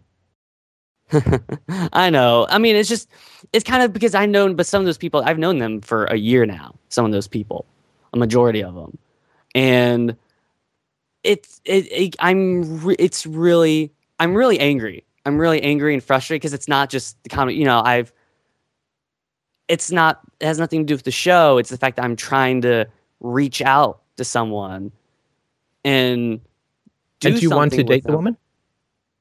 I mean, I'm just trying to make friends. I, I don't. I wouldn't date a coworker, really. Um, Do you want to date the woman? You you didn't quite answer that question.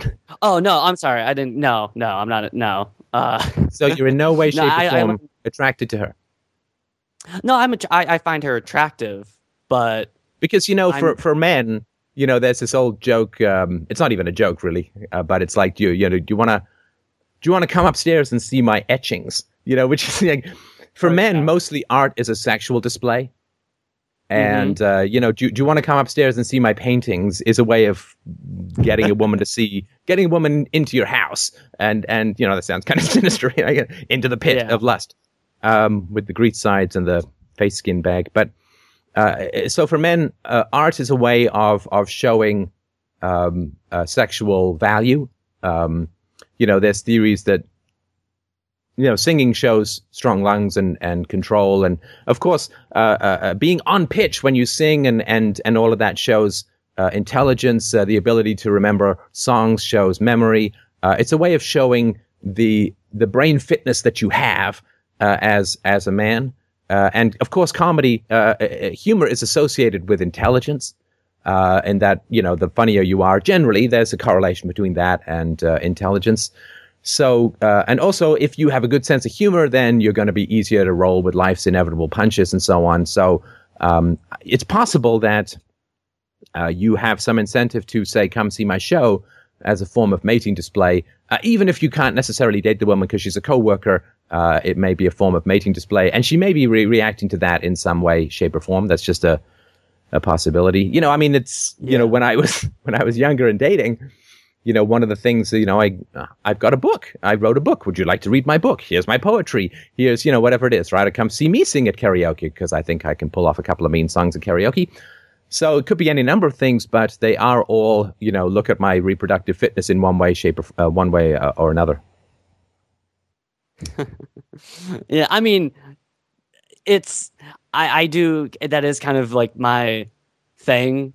For I mean, that's like the first thing I do when I'm. I mean, just man or woman. I just hey, come see my show or just come to this open mic, and because uh, I don't really go out very often. That's for me. That's something that I can do to invite people out to kind of share with them. Um, beyond that, I'm kind of I kind of like to play board games, and and I think uh, inviting someone over to play Magic the Gathering for the first time it might be a little over to your apartment might be a, Right. might be a little weird. Right. I mean, unless you are actually Penn Jillette, a magic show is pretty much a chick repellent. I mean, you might as well say, bring your 20 sided dice and let's go slay some orcs in the caves of chaos. Oh, there's a reference from the 80s. Oh, there's going to be three Uh, people who I've said, I can't that." believe you said that. Um, I've, but, I've um, I actually had a coworker at a different job. First thing I did was invite her to play Dungeons and Dragons. Like, let's play Dungeons and Dragons. wow, and, uh, talk about throwing them in at the deep end. Yeah. let's have Well, a she actually together. did. Like it. Um, Oh yeah, but, she actually uh, did show up. Oh, yeah? Which was uh, oh yeah. Um, I, I assume was, that you uh, were in your full thong with a hammer barbarian costume to greet her at the door. I don't I don't think she would have gone if I did that, but Oh, it's too um, bad. it but I, I do I I have been it's it's kind of frustrating. I, I'm I can't even I'm so angry with I kind of I feel this huge level of feeling of rejection and alienate it's alienation. now, you And- listened to the show for a while, right? Yes. What's my next question going to be? Uh my childhood. Yeah, I mean, is this does this Yeah. remind you of anything potentially? Uh, that are you replaying something from your childhood? And self knowledge is the key. Self knowledge is, you know, know thyself is the first commandment of Socrates. Knowing the source of your emotions is uh, one of the keys to personal freedom. Certainly, freedom from this kind of frustration and anger. So, uh, as far as reaching out uh, and and uh, rejection goes, uh, do you have any history of that? Oh, I mean, yeah, I've never shared many interests with the rest of my family. Um, I've definitely tried because I've always had, even like I even with anyone, my parents or anything, because I I was always into video games, and they just don't understand that at all. That I I well, remember to be sorry, to be more precise, I would argue it's not that you were really into video games; it's that you preferred video games to interacting with people around you, yeah right? yeah yeah. So why did you prefer video games to interacting with people around you? be because the people around me were kind of not really curious about me. I mean, they didn't show much interest at all. and Yeah, they- and listen, don't get me wrong. I'm not saying there's anything wrong with video games. I like them too, but video games uh, become they, they they they fill a void, right? Like like so much of what we call the free market at the moment, or or the market. So much of what we call entertainment is the filling a void, right? So people who uh, can't talk to each other or don't talk to each other about anything important, it creates a loneliness, it creates a void. And nature abhors a vacuum, and you know what remains of capitalism abhors emotional voids, and will reach to to fill that emotional void with a variety of things. Uh, you know, video games, media, pornography, uh, online surfing. Um, uh, it could be any number of things, um, but I think it's important to understand that when you pursue solitary activities, again, nothing wrong with solitary activities, but when you pursue solitary activities, it is, you know, economics is all about seeing the the unseen costs, not the visible benefits. So yes, you're enjoying video games, nothing wrong with that. But when it becomes a significant part of your life, it's because there's something missing somewhere else that's going to lure you away uh, fr- uh, from that. So, I mean, I'm aware with my daughter, she has access to uh, uh, iPods and stuff. And so when we drive, I it's my job to engage her in a conversation that's more fun than an iPod. I'm competing with you know the ghost of Steve Jobs when it comes to interacting with my child. I relish uh, that challenge because what it does when you're competing with media as a parent um, or as a friend or as a lover or husband, whatever, it means that you have to up your conversational game, which means I have to figure out the stuff that she's really interested in talking about to the point where she's not going to want to uh, play a game or watch a movie, but she's going to want to chat with me. And that is the case. Uh, you know, like last night, uh, my wife and I wanted my daughter to come to dinner, and she was playing uh, something. Not she wasn't playing a computer thing; she was playing with some stuffed animals. And I had to think of a topic that was interesting enough to get her to come and chat at dinner. And uh, I relish that challenge. It means that I can't be lazy when it comes to having to being a conversationalist with my daughter. And so I love having the competition around of you know an Xbox, an iPod, an iPad, uh, and all that kind of stuff, because it means I have to really work to compete uh, with with those things to have a great conversation with her, and that means I really have to focus on bringing quality to the interaction. Uh, if I didn't bring any quality to the interaction, um, she would, I think, be drawn more and more to those things. And it sounds a little bit like that's what happened to you. Does that make any sense? Oh yeah.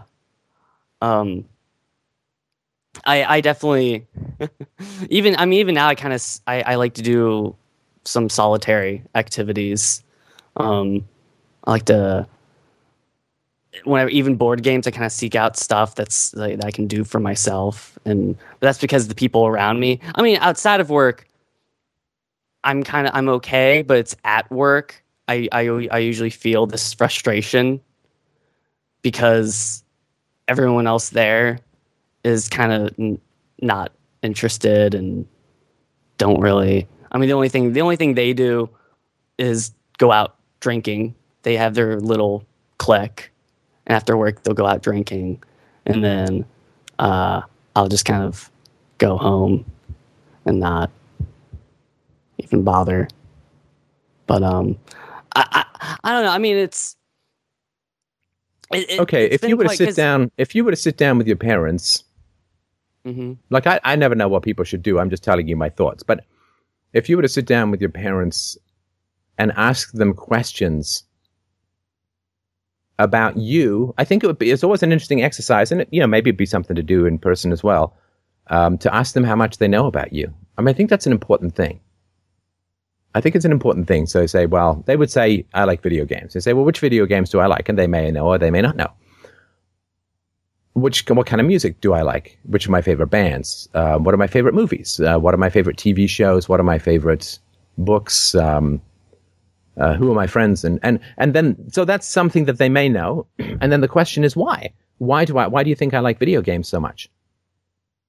I mean, that's, that's an important question. I mean, one of the things that I'm focusing on as a father these days, my daughter's four and a half, is to continually reinforce the value of self knowledge for her. Like if she's feeling cranky, why? Why? When did you start feeling cranky? What were you thinking about? Just, and I've told her about when I was a kid. I guess I was five or six. I started doing this game. I probably came partly out of boredom, but I I did this game where I'd be thinking of a red choo-choo train, like a red train, and I'd say, "Why am I thinking of a red train?" Oh, because I saw a red ball, uh, and uh, you know, why, why, was I looking out the window to see a red ball? Oh, because there's a tree outside my window that looks like a soldier taking a shot over the horizon. What was I thinking when I looked at that? Well, I was thinking about another tree monster coming over the horizon. And why was I thinking the tree monster was in the shape of X? Oh, because I saw a comic book yesterday which had, you know, this, this, you know, tripod kind of thing out of War of the Worlds. Like, so I would try and figure out what thoughts led to my current thought. You know, following the Hansel and Gretel trail back through the woods to try and figure out why I was thinking of this current thought. It's actually a really great game and a great mental exercise to to do and to have. Follow the trail of breadcrumbs back so you can figure out why you're thinking of your current thought. Oh, before this I was thinking of this, and before that I was thinking of this, and before that I was, th- and at some point you won't remember, and that's fine. But it's a really great mental exercise to go through, and I'm trying to teach my daughter the value of that. Now, the reason that I can is because I can lead her. Like I know why she thinks of certain things because I've spent so much time with her. I know how her mind works. And I said, well, was it because you were thinking of this? And was it big? And, you know, sometimes, most of the times I'm right and so on. I'm teaching the value of that. And, you know, we'll often make jokes uh, about, you know, I will say things, uh, oh, you're so happy about this when I know it's something she doesn't like and we'll laugh about it. And so she knows that I know her really well. Right. So, you know, uh, I will list off her 10 favorite movies. I will list off, you know, the her five favorite songs. And maybe I'll get them in the wrong order, but I'm always correct. And so I want her to know that I really know her preferences. I know what she likes. I know who she is. I know what motivates her. Uh, because um, that's it's really important that she for, for me that she knows that I know uh, who she is, and I think that's really important with with with, with people around you to to try and figure out how much they know about you, how curious they are about you, how much they know what makes you ticks, how much they know about your preferences and dislikes, and why those preferences and dislikes occur. Um, I think that's really important. If your parents do know that, but have kind of, but you don't know that your parents know that, it's a great topic of conversation. If your parents don't know these things, then it's a great opportunity to communicate these things. Uh, so I think that's that's really important, and that would be something I would do. Again, I don't know what you should do, but that would be something I would do. Yeah, I mean it's it's that'd be a very interesting conversation to have. My it's not something I can have with my mother. My mother, um, she they kind of help you understand what kind of woman she is. Whenever she'd go out grocery shopping, she'd like, "Here, I bought you some ice cream," and it'd be her favorite flavor. And I'd go, "Well, I don't think you bought me this ice cream. I think you bought it for yourself because." I don't like this flavor. I mean, it's it's not mine at all. Or she every uh for birthdays or something. Here, you know, I thought you would like these, and it'd be stuff that I'm like I have no interest in at all. And it's been like that my entire life with her. Yeah, it'd be like my wife's birthday. Here, honey, I bought you this dual video card um, for your notebook. Um, yeah, that would clearly be something that would be preferential to me. So I think Yeah. that it's worth it's worth exploring the degree to which people who say that they love you know you. Um, if you have doubts about it, I think because again we're an empiricist. So if somebody says that they know me and they love me and they care about me and so on, then I'm going to ask them at some point, you know, if I have doubts, uh, the degree to which they know and understand me, uh, and um, if they are significantly short on answers, that's an important thing for me to know. All right. um, I, I do have um. I'm I'm still not sure, but like the the work thing about like trying to connect with every. I I don't know if it's just something that I should. Well, look, I mean, the brief answer is that my guess would be that if you have experienced the feeling of rejection from your parents, reaching out for it and being rejected from your parents, then you can read uh, the, a, a metaphor from, again, the free book Real Time Relationships at freedomainradio.com forward slash free. You can download the PDF or look at the, um, I think there's an HTML version, do a search for Simon the Boxer. Uh, the repetition compulsion that occurs, at least to my way of thinking, is that we tend to recreate things which are unprocessed within us from our childhoods. And if you are recreating experiences of rejection, uh, you know, which of course comedians and actors can be accused of sometimes doing um, because there's so much rejection in both of those fields. But if you uh, did experience a lot of feelings of, of rejection and uh, so on from your parents or a lack of interest in what you're doing, then that would be something that you might be recreating in your current environment. And in which case, you won't be able to solve it uh, except by going back to the root. All right. That sounds good. I think I'll try to spend a little more time focusing on that. Um, okay, I mean, I hear your skepticism, and you could be right, but uh, you Yeah. know, uh, you can try it on. You know, there's no no problems with trying it on and see uh, if if that works for you. And I certainly wish you the best um, uh, with this kind of thing. But if you do have uh, if you do have a history of, of managing rejection, and if that's something that you gain a sense of efficacy from when you're as a kid managing rejection, then uh, it will be something that I think will follow you until you get to the root. So uh, that would that would be where I would start looking. Uh, it certainly may not be the best place to look. It may not may not be the last place to look, but I think it's a reasonable first place to start. All right. Sounds good. Thanks. All right, thanks, man. Best of luck to you, and uh, I hope that your stand-up comedy goes well. I, it's uh yeah it's it's definitely it's it's taught me a lot from you know it's i'm Oh, like it's a hell of a job. a lot of things It's a Yeah. it's a it's a it's a hard job, man. I I mean, I don't know. I've given it a shot at various points in my life. It's a it's a it's a hard job, and uh, I really admire people who can pull it off. So good for you. all right thanks But you certainly wouldn't be the first angry comedian who's dealing with feelings of rejection by attempting to manage and control and uh, disarm an audience. So, um, you know, maybe you can use it for good. So, thanks very much. Let's move on to the next caller. All right, Freddie, you were up next. Ready, Yes. Freddie? Hello, Stefan. Go for it. I can Hello, hear you. What's you? up, my friend? I'm well, thanks. How you doing? Okay, I'm fine too. All right, thanks. I have this uh, this question. I thought that maybe you could give me some insight. Uh, okay, so I'm currently a software engineer working in France, and uh, I'm not a French citizen. Okay, and I really want to quit my job and start my own company. Okay. Uh, do you hear me? I'm sorry. Do you hear me? Uh, yes, go ahead. Okay.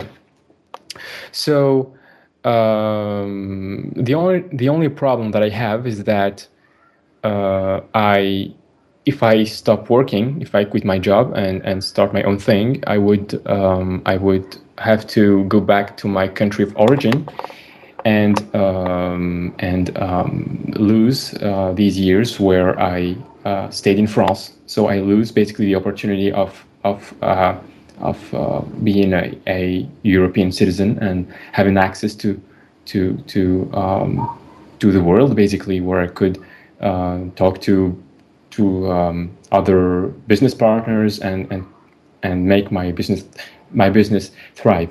Okay. Uh, yes, so that's it basically. I, I I spend a lot of time trying to figure out how things are going to unfold in the world.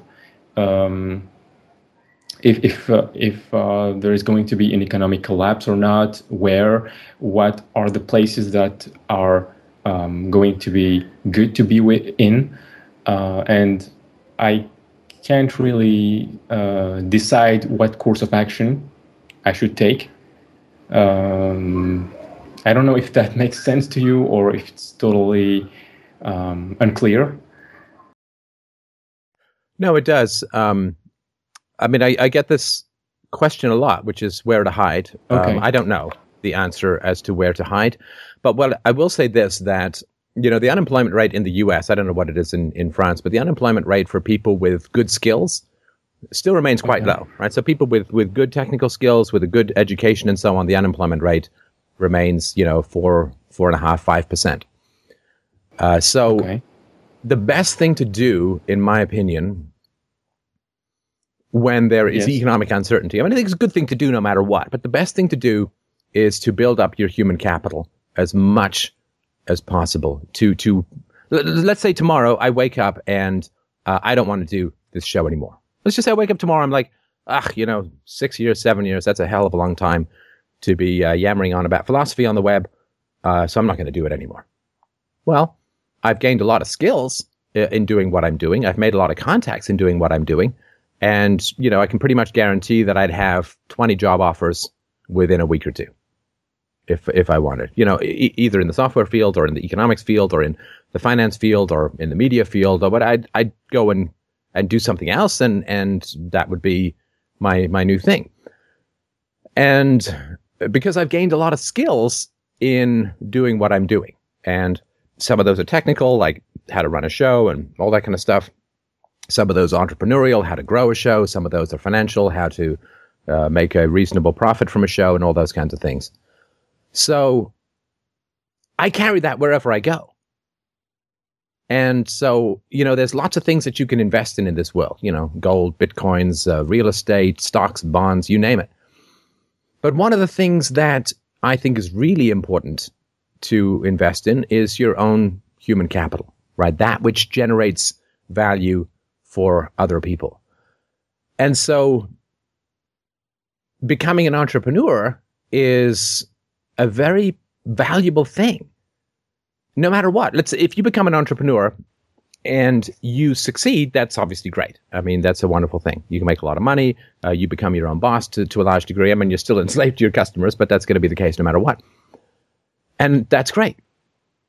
And of course, you develop a lot of contacts and you develop relationships with customers. Like I know some of my employees uh, who ended up uh, working for some of the customers. Like after I left the company, they didn't really want to stay, so they ended up working for some of the customers that they'd serviced. Great, wonderful stuff. So, you know, contact skills. And one of the great things about being an entrepreneur is, you know, let's say it, it works for a while, then doesn't work. Whenever I was uh, a manager, I interviewed hundreds of people over the course of my career and um, hired probably 50, 60, 70. I was always interested in people who'd had an entrepreneurial experience, even if they had failed, and maybe even especially because they could think in business terms.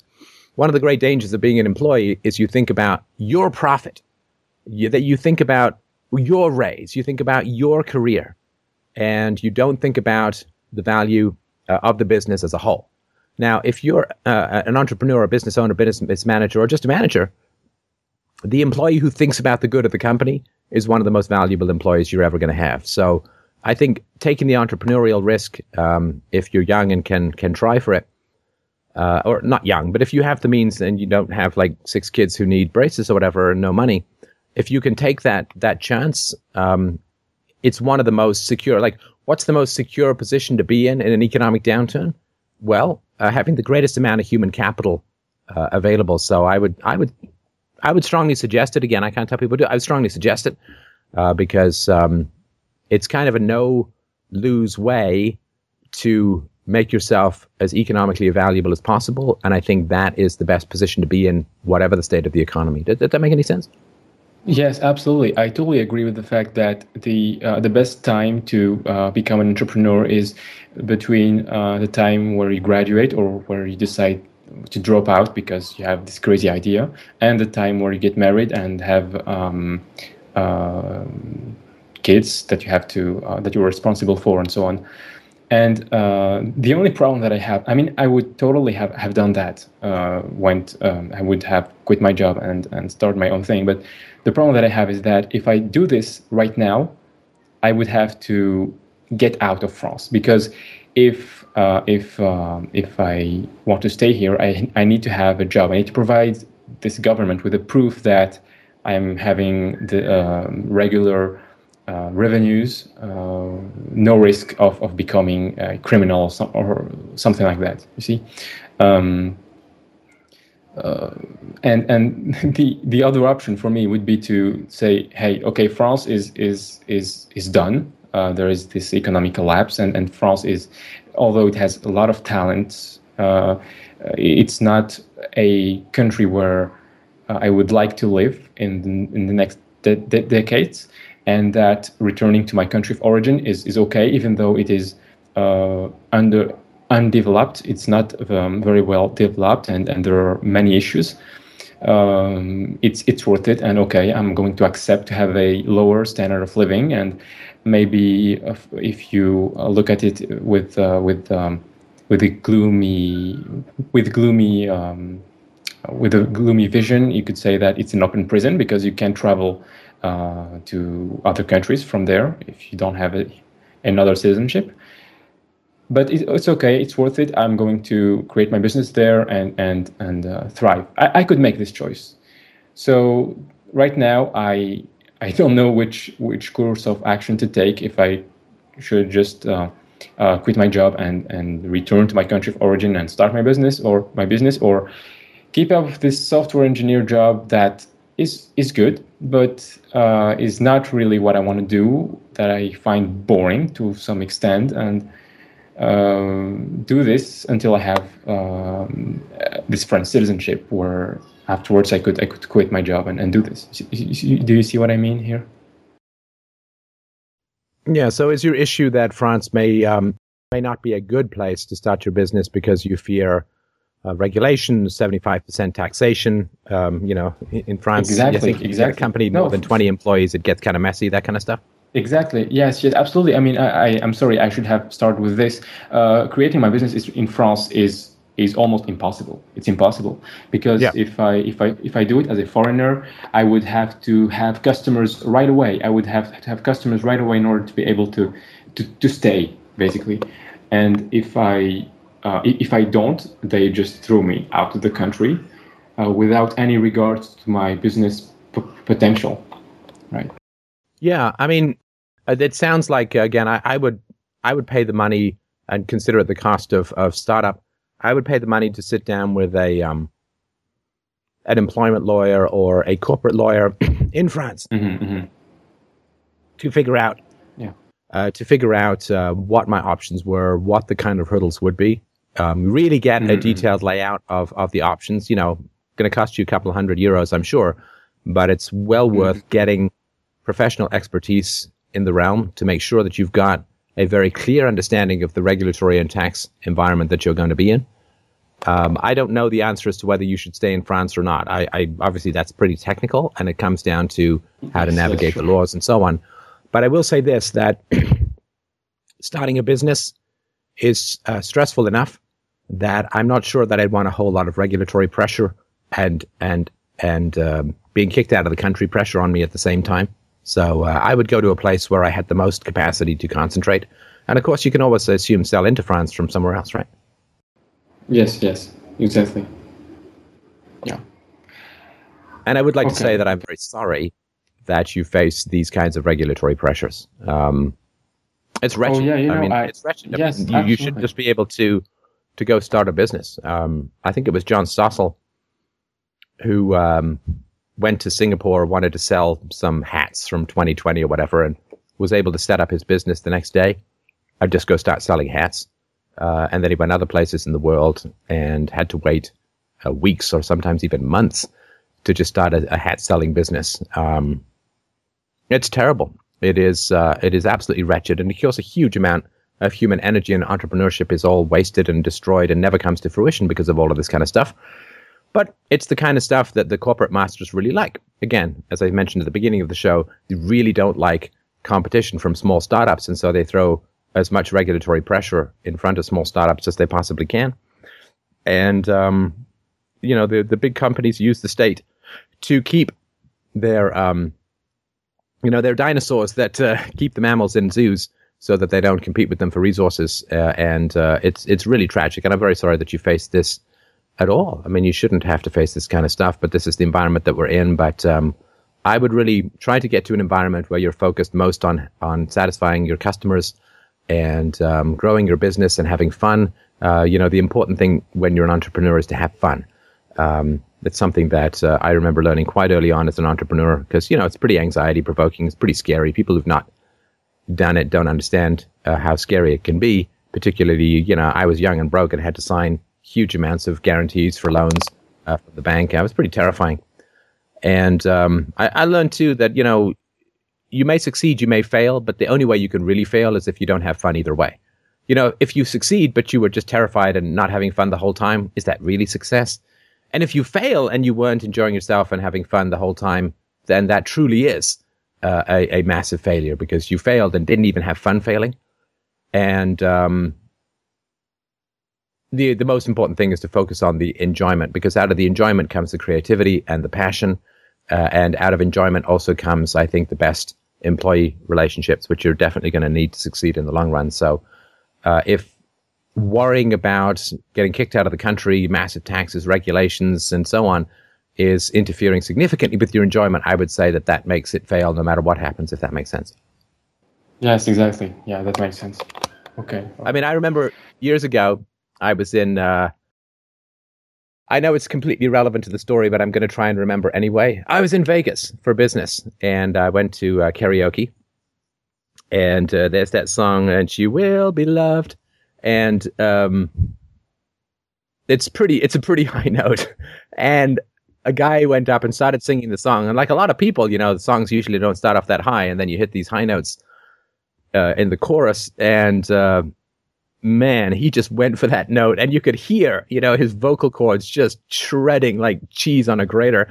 But man, he just didn't back down, and it's like I, I may hit the note, I may punch the note, I may beat the note up in horrible ghetto style ways, but I'm gonna get that note no matter what. And he actually, people cheered because it's like, yeah, you know, take on that note. And he he failed. Like I mean, this was not something he would release as a final take or anything like that.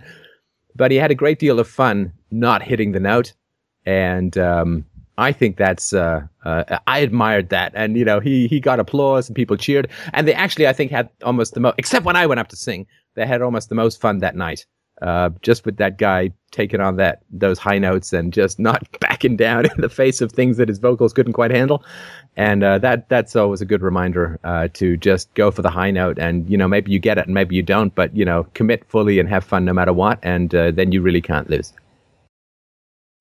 Okay, okay, I see what your what your point is. Okay, okay, Stefan, thanks, thanks a lot for your for your. Thank insight. you, man, and listen, best of luck with what you're doing, and uh, if you want to use the um, the new improved Freedomain Radio message board to um, sell your wares, please let me know. Uh, maybe I can do something on Facebook uh, to help you out and and start to drive some people towards your website or your services. I'm always happy to help out listeners. Uh, so um, just let me know if there's anything I can do to help publicize what you're doing. Okay, okay, thank you. That's, that sounds Thanks, man. great. Best of okay, thanks. Take care. Goodbye. I think we got time to squeeze in one more, All right. or do we have anyone? Michael. Oh yeah, we got uh, s we have Michael up next, and then two more on standby, depending on how long you want to go. Uh, and about two more, About let's do Mike. Okay, Michael, you're up. Let's do Well, Mike can hard. Let's do Mike deep. Let's do Mike long. uh, am I coming through? You are. Okay. Well, good news is I'm skinny, so I should should be able to fit. Um, I, I want to talk to you. I'm uh, looking to move to New Hampshire pretty soon. I live in New Mexico, and that's a, a pretty big move. Um, and, and I'm having uh, not, only am I having some, uh, I, I guess, some stress about it, but it's also had had a lot of good uh, good effects. I, I'm much more motivated uh, right now to now that I have kind of a window to get out of here. Is it uh, you Free State Project? Yes, that's that's what I'm looking to do. Uh, go up there and uh, do something a little more more agorist, or if, if not totally. Okay, so for those who don't know, the Free State Project, run by the delectable Carla, uh, is uh, the uh, idea that you get enough people to move to New Hampshire and you can swing the votes towards more of a libertarian uh, idea. And, you know, that's, I don't really, not too much into political solutions, but the value, of course, is that you go there and you actually uh, get to uh, lick the pole of libertarianism with other people uh, and be stuck there. But you'll actually have people around who understand where you're coming from and aren't going to look at you sideways when you say that maybe the welfare state isn't the best way to help the poor. And uh, there's there's value value in that. So that's just for those who don't know. That's the Free State Project idea, and they've got lots of ways to help you transition and, and get you places and get you introduced to people. So it's a ready-made community. Just add you. Anyway, just wanted to mention that. Yeah, I've, I've talked to Ian a couple times. I've called into Free Talk Live, and uh, he's given me some links to forums and stuff, which there should be people there to help out. Um, but that, that's a lot of the the draw to me to New Hampshire is that there's going to be people up there who who uh, just to use a quick term don't don't really accept collectivism. I mean, they might in one way or another, but generally, uh, I, I live in an area that uh, our identity is pretty much all about football, the high school football team. Uh, there's 60, 70 churches uh, to cover 100 uh, 18,000 people. Uh, we have the Federal Law Enforcement Training Center here. Uh, you know, it's Right. just steeped where I'm in in collectivism, Right. and, and so hence the the motivation to move. Yeah, I saw this map the other day, everything that's wrong with America in one graphic. And the map was of all the states uh, where they found the highest paying the highest paid person at a university, and in almost all the states it was a football coach or a basketball coach. Uh, in a few states it was the head of the medical faculty, uh, and I think in one state it was the president of the university, but in all the other states um, it was the head of the sports team, the coach of the sports team. I mean, I it's probably not everything that's wrong with America, but uh, it's not a bad place to look at and uh, let your cynical collectivist heart swell and feast on that kind of ridiculousness. And, we don't even have a college team here; it's the high school football team, which just makes Yeah. it more ridiculous. Um, but I, I- think I'm I'm really needing to focus more on the, the stresses here. Uh, like I said, that that's a long move, and I've never been to New Hampshire. I've never even uh, furthest east I've been is probably Louisiana. Furthest north is Oklahoma. Uh, on, on that side, I've been to Nevada. I have a sister that lives in Nevada, um, and, and that's even moving further away from her and, and her family, uh, which Sorry, whose family? uh, my sister. Oh, okay, Uh, yeah, yeah. her-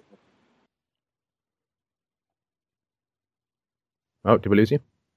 No, I, I'm I'm here. I'm not really sure where. Yeah, listen. Let me let me. I'll give you my brief take on it. Um, your your home is with like-minded people. That's your tribe. That's your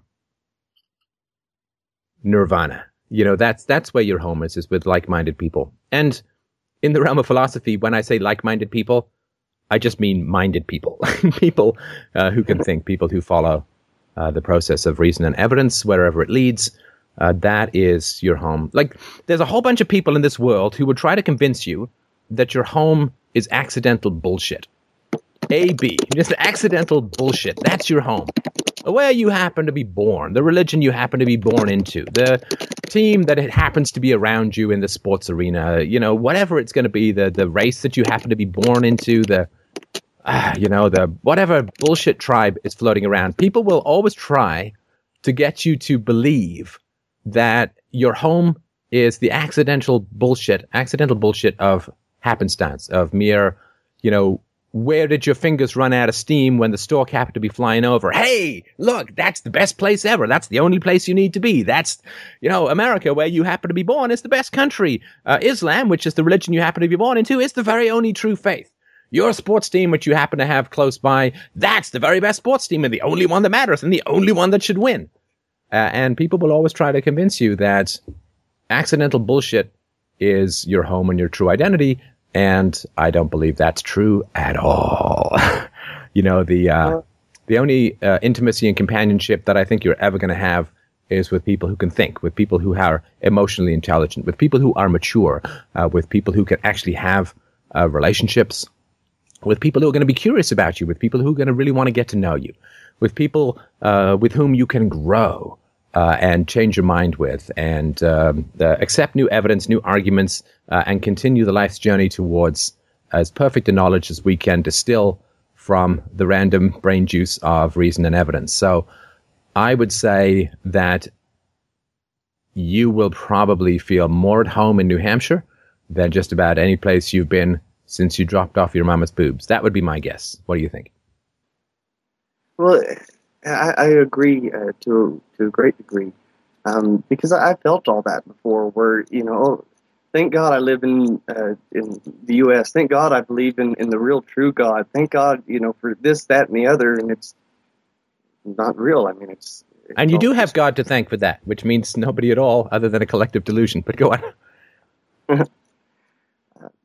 and it, it's been over the past couple of years, uh, really, that I've I've begun to accept uh, atheism, be, begun to accept anarchism, begun to just uh, be skeptical about what what people are saying, and it, it's allowed me to be more me here, even in Artesia. Uh, if that makes any sense, the the friends that I've Sure. I've friendships that I've, I've cultivated since then, they they have skewed towards uh, towards anarchy or or atheism. I mean, people don't go all the way, but they're they're willing to accept me and willing to uh, talk with me, and and you know they don't get all emotional whenever they're trying to make the universe God, and I'm like, but but no, that's that's not the definition of God. No, that's Yeah, you know, listen, that's- collectivism collectivism is isolation.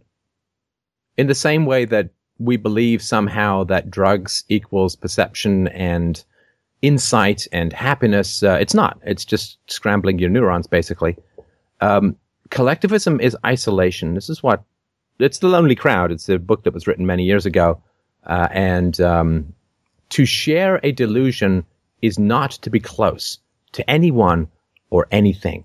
If you join the We Believe There Are Leprechauns Society and everyone goes there dressed as a leprechaun and talks all about leprechauns, they're not getting to know each other.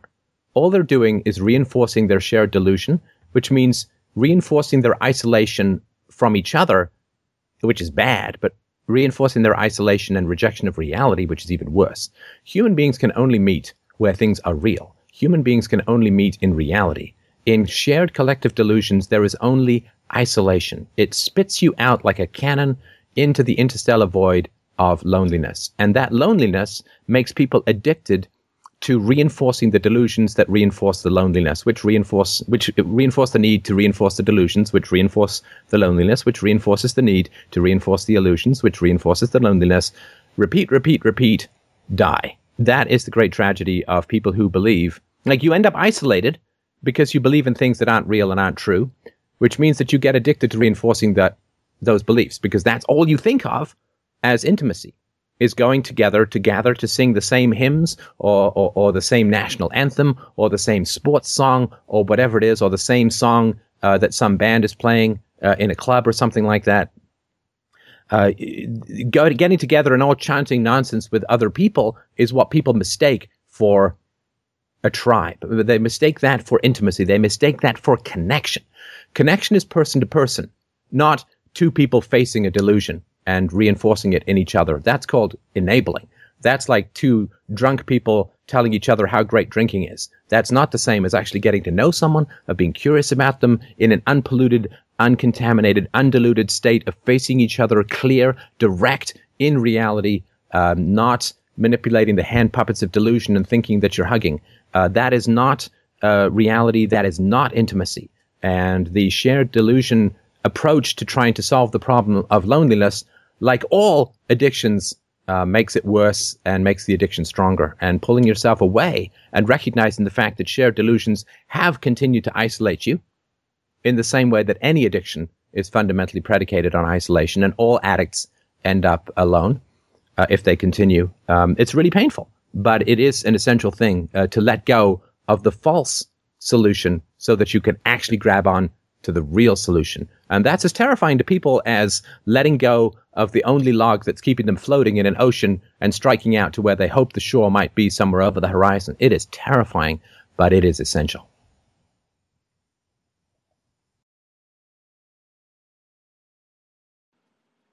Uh, know, it has a lot of what you say there really strikes at the root. I'm, I'm someone who, um, who is isolated a lot, whether whether through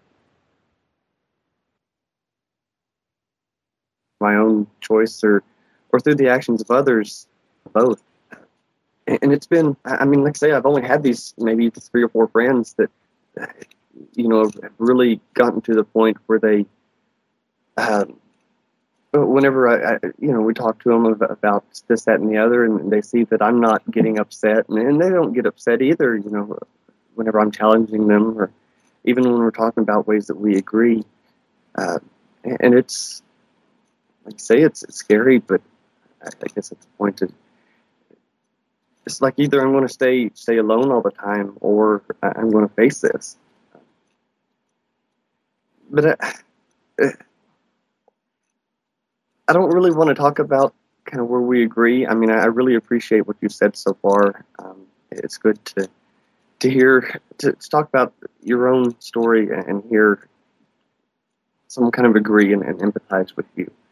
Um, what what I'm kind of worried about, uh, partly is my, my family. Um, I, I told my job, I've worked with them for a little while, that, that I'm going and they're fine with me doing that. Uh, they're going to support me, uh, write letters and, and all that. Uh, but my mom, I, I told my mom that I want to move to New Hampshire, and, and she doesn't seem to really believe me. I, I mean, uh, I- I've only talked to her What do you really mean she doesn't it. believe you? I don't understand. Does she not believe New Hampshire exists? Does she not believe that there's any way to get there? I, I don't understand. Well, uh, I think part of it is is that she feels, and she hadn't really said so explicitly, but she feels that, that I kind of owe her to stay around, uh, not just just her. I mean, uh, you know, owe it to the family. Uh, you know, help out around the house, help out with my with her parents, my grandma and grandpa, uh, as my grandpa's getting older, and. Uh, it's hard, really, for me to argue because my, my mom and Oh, so sorry. She's saying that it would be convenient for her if you were to help out. I, I think that's accurate. Yes. Yeah, and I'm sure that's true. I'm sure it would be very convenient for her if you helped out. I've no doubt about that, and you know, obviously, it's going to be a loss to her uh, if if you move to New Hampshire, right? Yeah, and like I say, it's hard to to argue because uh, my mom and, and dad divorced whenever I was like a year old, and like you, I, I didn't see my dad. I mean, I'd see him every now and then, but he was pretty much never around. And over the past couple of years, I, I I chose because whenever I did see them, I would it would be me going to see them, uh, just not to not to deal with that side of the family anymore. Eh, but Yeah, the- no, it's- it's, um, has always been there. you know one of the things that you give up when you divorce if you if you divorce a spouse and you have kids one of the things that you give up is imposing obligations on your children. I mean that's unfortunately that's just logically one of the consequences of divorcing. And i don't know any way around that. I mean is she going to say well you know it would be better for me if you stuck around and you know the I imagine that it would have been better for you if your parents had worked things out and you'd grown up with a dad, right? Um, I think developmentally, yes. Uh, my, my oh, I know that. that side of That the, for the sure is that for sure is the case. Uh, you know, sons in particular who grow up without fathers, uh, and I say this from personal experience, we face a whole host of problems that are incredibly difficult to work through. I mean, geez, I had to drop over twenty thousand dollars on therapy just to become a halfway decent partner uh, in a romantic relationship. Uh, now, not all of that is due to the fact that I grew up without a dad, but it sure as hell was part of it. And so, for moms who divorce dads to then say to their adult sons, um, you have an obligation to me that you need to fulfill. It's like, well, that's not how you acted, right? I mean, if you didn't like living with dad, you just kicked him to the curb. And I never saw the guy after that, which may have had something to do with you. Uh, may not have, I don't know. But I don't know how you get to say, well, I didn't like living with your dad, so I got divorced. Uh, even though I made a vow and voluntarily chose him, and I assume made a vow to stay together until, through, for better or for worse, through sickness and in health, till death do us part. Uh, I just decided to break that vow at massive expense to my children, particularly my sons. But now, my son, you have an obligation to me. I just don't know how that works logically. I'm not trying to be mean or anything like that. I just, I genuinely can't follow uh, how how that can work. I mean, it was it was better for your mom for whatever reason to not be married to your dad. It was much worse for you to not have a dad around. Um, and then I so your mom did what she wanted at your expense. I don't know how you're now supposed to sacrifice what you want to do for the sake of her preferences. Does that does that make sense? Yes, it, does. Uh, I think to her perspective, though, uh, the way I've turned out, which, which I think is is fairly good, um, even even from her perspective, um, you know, from the, from the normal society perspective, um, is was because of her because she, you know, stuck around. She took care of me. She did this and that and the other, and uh, like No, like it's always said- better to have two parents. It's always better to have two parents. I mean, that's that's. I don't even know how to explain that. That's so obvious. Um, it is always better to have two parents because one parent is often busy, working, uh, cooking, cleaning, maintaining, paying the bills, getting the groceries, and so on. And it's always better to have two parents so that one parent can play with the children, can interact with the children while the other parent is doing stuff. It's always almost infinitely better for a child to have both parents at home. And so, yeah, I'm, you know, sound like a nice guy, smart guy. Listen to this show. Got to be one of the top 1% of, of, of, humanity, I believe. But for sure, it was, um, that for sure you're worse off because you didn't have two parents, two, you know, happy, healthy, loving parents at home. I mean, that's, that's just fundamental. I mean, that's, that, that's not even to do with their personalities. I mean, obviously it's better if they're nice people, but that's just to do with the fact that, that resources are limited and running a household takes a huge amount of time. I mean, I just know this, you know, sometimes my wife and I play hot potato. You know, oh, I got to go do a little bit of work. Here you go, mama. You know, play with Izzy. And then um, my wife's like, oh, I'm going to cook dinner. Uh, go play with daddy. And I stop doing my work and, and go play with her. I mean, there is, you know, I love to play with her sometimes more than I even love doing this.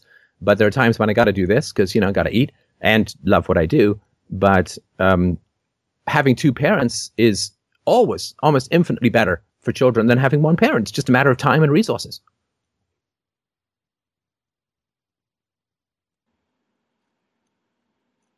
I I agree.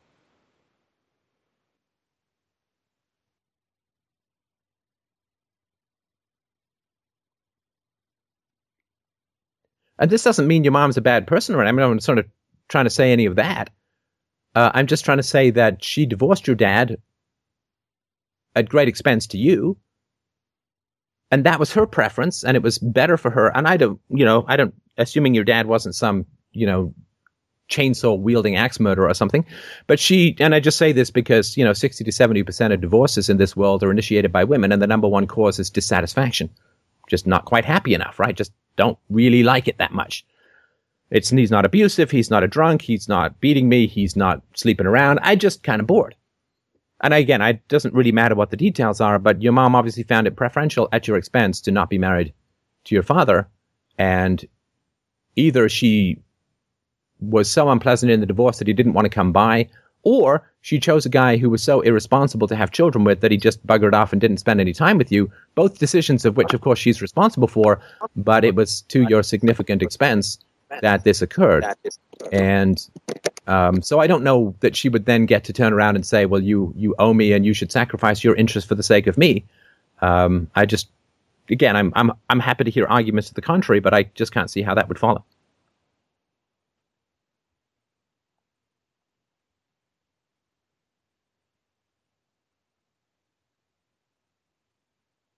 I am back though. You are back? Yes. What do you mean?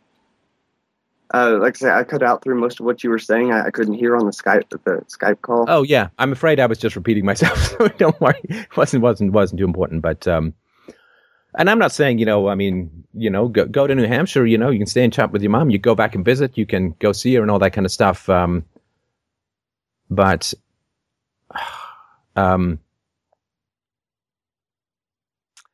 I mean,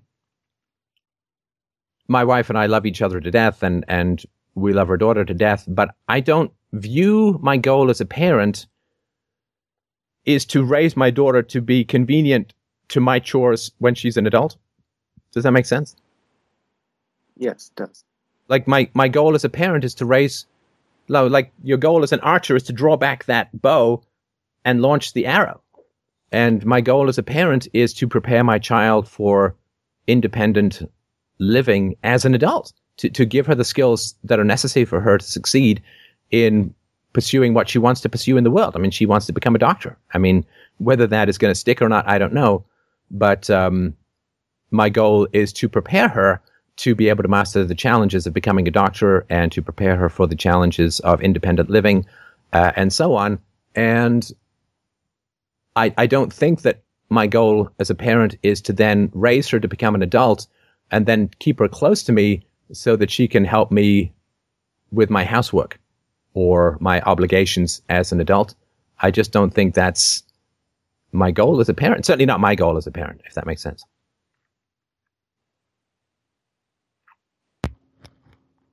I think Michael dropped again, unfortunately. All right. Well, I'm afraid. Well, let's let's just uh, say that um, I think if you want to move to New Hampshire, you should move to New Hampshire. Obviously, if you want to stay in touch with the parents and stay in touch with the parents, come visit, help them out as best you can. But I think that um, um, your goal is to seek your own bliss, happiness, connections, and success in your life. And uh, I don't think that it is your responsibility. Um, if you choose to, that's up to you, but I wouldn't take it on as an existential obligation to give up your dreams, goals, happiness, and community in order to help your mom out with her chores so or or her responsibilities so i'm sorry about that maybe we can do one more quick call uh, if if we can uh, before the end of the show Uh, Ian has his dream. If um you feel up to No, doing a dream call, too that long, probably sorry. won't quick. Well, sorry we got to do those and that's maybe we can have a, a separate call about that Okay. Probably it then for today. is that it That's it. All right. well, let me finish with a brief speech that um, I wanted uh, thinking about this week. People focus sometimes on me, and look, I can understand that. I am enormously shiny, and uh, so I can understand that. But people focus on me about whether they agree with me, about whether they disagree with me, about whether I'm saying something that's true or saying something that's false, or whether I'm making a mistake or saying the right thing or the wrong thing, and so on. And I, I would like to sort of argue that that's fundamentally a mistake. Um, I understand it. There are also people who think that I'm the best guy in the world. There are people who think that I'm the worst guy in the world or whatever. And I would really argue that all of that is fundamentally uh, a mistake. Hero worship will always bleed you of the capacity for heroism yourself. And I say this with some experience. Like when I was younger, I worshipped Ayn Rand and then I read Judgment Day and other things about her life. And I literally was desolate uh, afterwards with, with disappointment and shock.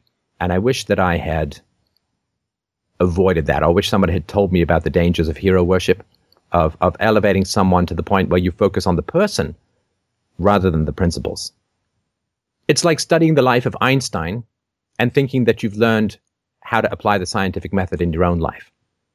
Or you can say, well, Einstein had a really bizarre marriage. You know, he, he didn't like his wife so much that she used to have to put his dinner under his, the door of his study and he'd never come out and eat with her. And isn't that weird? And okay, maybe that's interesting and so on. And you can study Einstein if you want, but that's not the same as being a scientist. That's just studying Einstein and getting really interested and involved in Einstein uh, and trying to figure that out. The way that you become a scientist is to learn the scientific method, learn your skills in science, and come up with your theories and test and evidence and contribute papers and so on. Uh, that's how you become a scientist, not by studying Einstein and getting angry about whether he got things right or wrong in this particular area. I can't believe that Einstein spent the last 30 years or 40 years of his career looking for the unified field theory. What a huge mistake. I'm so angry about it. Well, all of that energy and emotional investment is simply preventing you from becoming your own scientist, becoming your own genius and your own advocate for truth and reason and evidence in the world. Don't focus on people, and certainly don't elevate people to to the status of angel or devil. Uh, don't focus your emotional energies on the individual, on the people, and certainly don't don't worship anyone, and don't hate anyone to that degree either. Because all of the emotional investment that you put into elevating, worshiping, or demonizing others is all of the emotional energy that is no longer available as motive power for you. Right? If you pour hatred into the world, you've got a flamethrower, but that's just less gas for you to drive to get where you need to go where you want to go. Don't focus on the individual. Don't. I've always said about this conversation, I'm supremely unimportant. I'm completely insignificant. I would rather I be forgotten and the principles continue. Um, if everybody forgot about me, but remembered the, the, the philosophy, uh, remembered how to be philosophical, remembered how to work with reason and evidence, I would be overjoyed. If I was a lost tombstone on an ice floe somewhere sinking in the Arctic, uh, I would be perfectly content and happy with that because I have my impact on my friends and my family, uh, and that's what matters to me.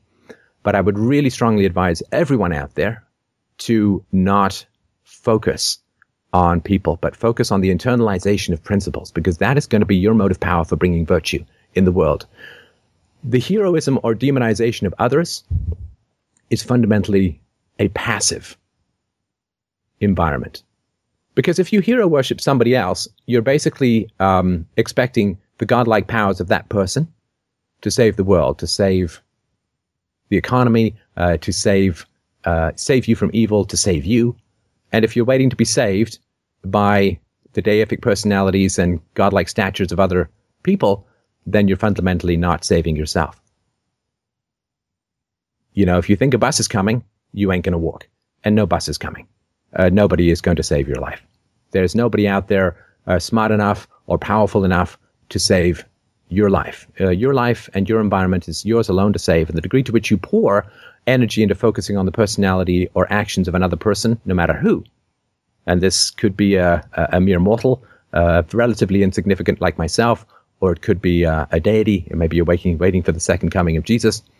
Uh, but all of that is fundamentally passive. And hero worship is something that you might think is feeding you, but it is in fact eating you. And getting upset uh, or praising or defending uh, other people, um, other deities, other um, political leaders, uh, other religious leaders, um, artists, or whatever, the degree to which you pour your energies in, into that is the degree to which directly you have less energy to motivate yourself to act in the world. When you hero worship, you drain your own capacity for heroism, and that's what you most desperately need. And frankly, in the long run, that's what the world most desperately needs as well.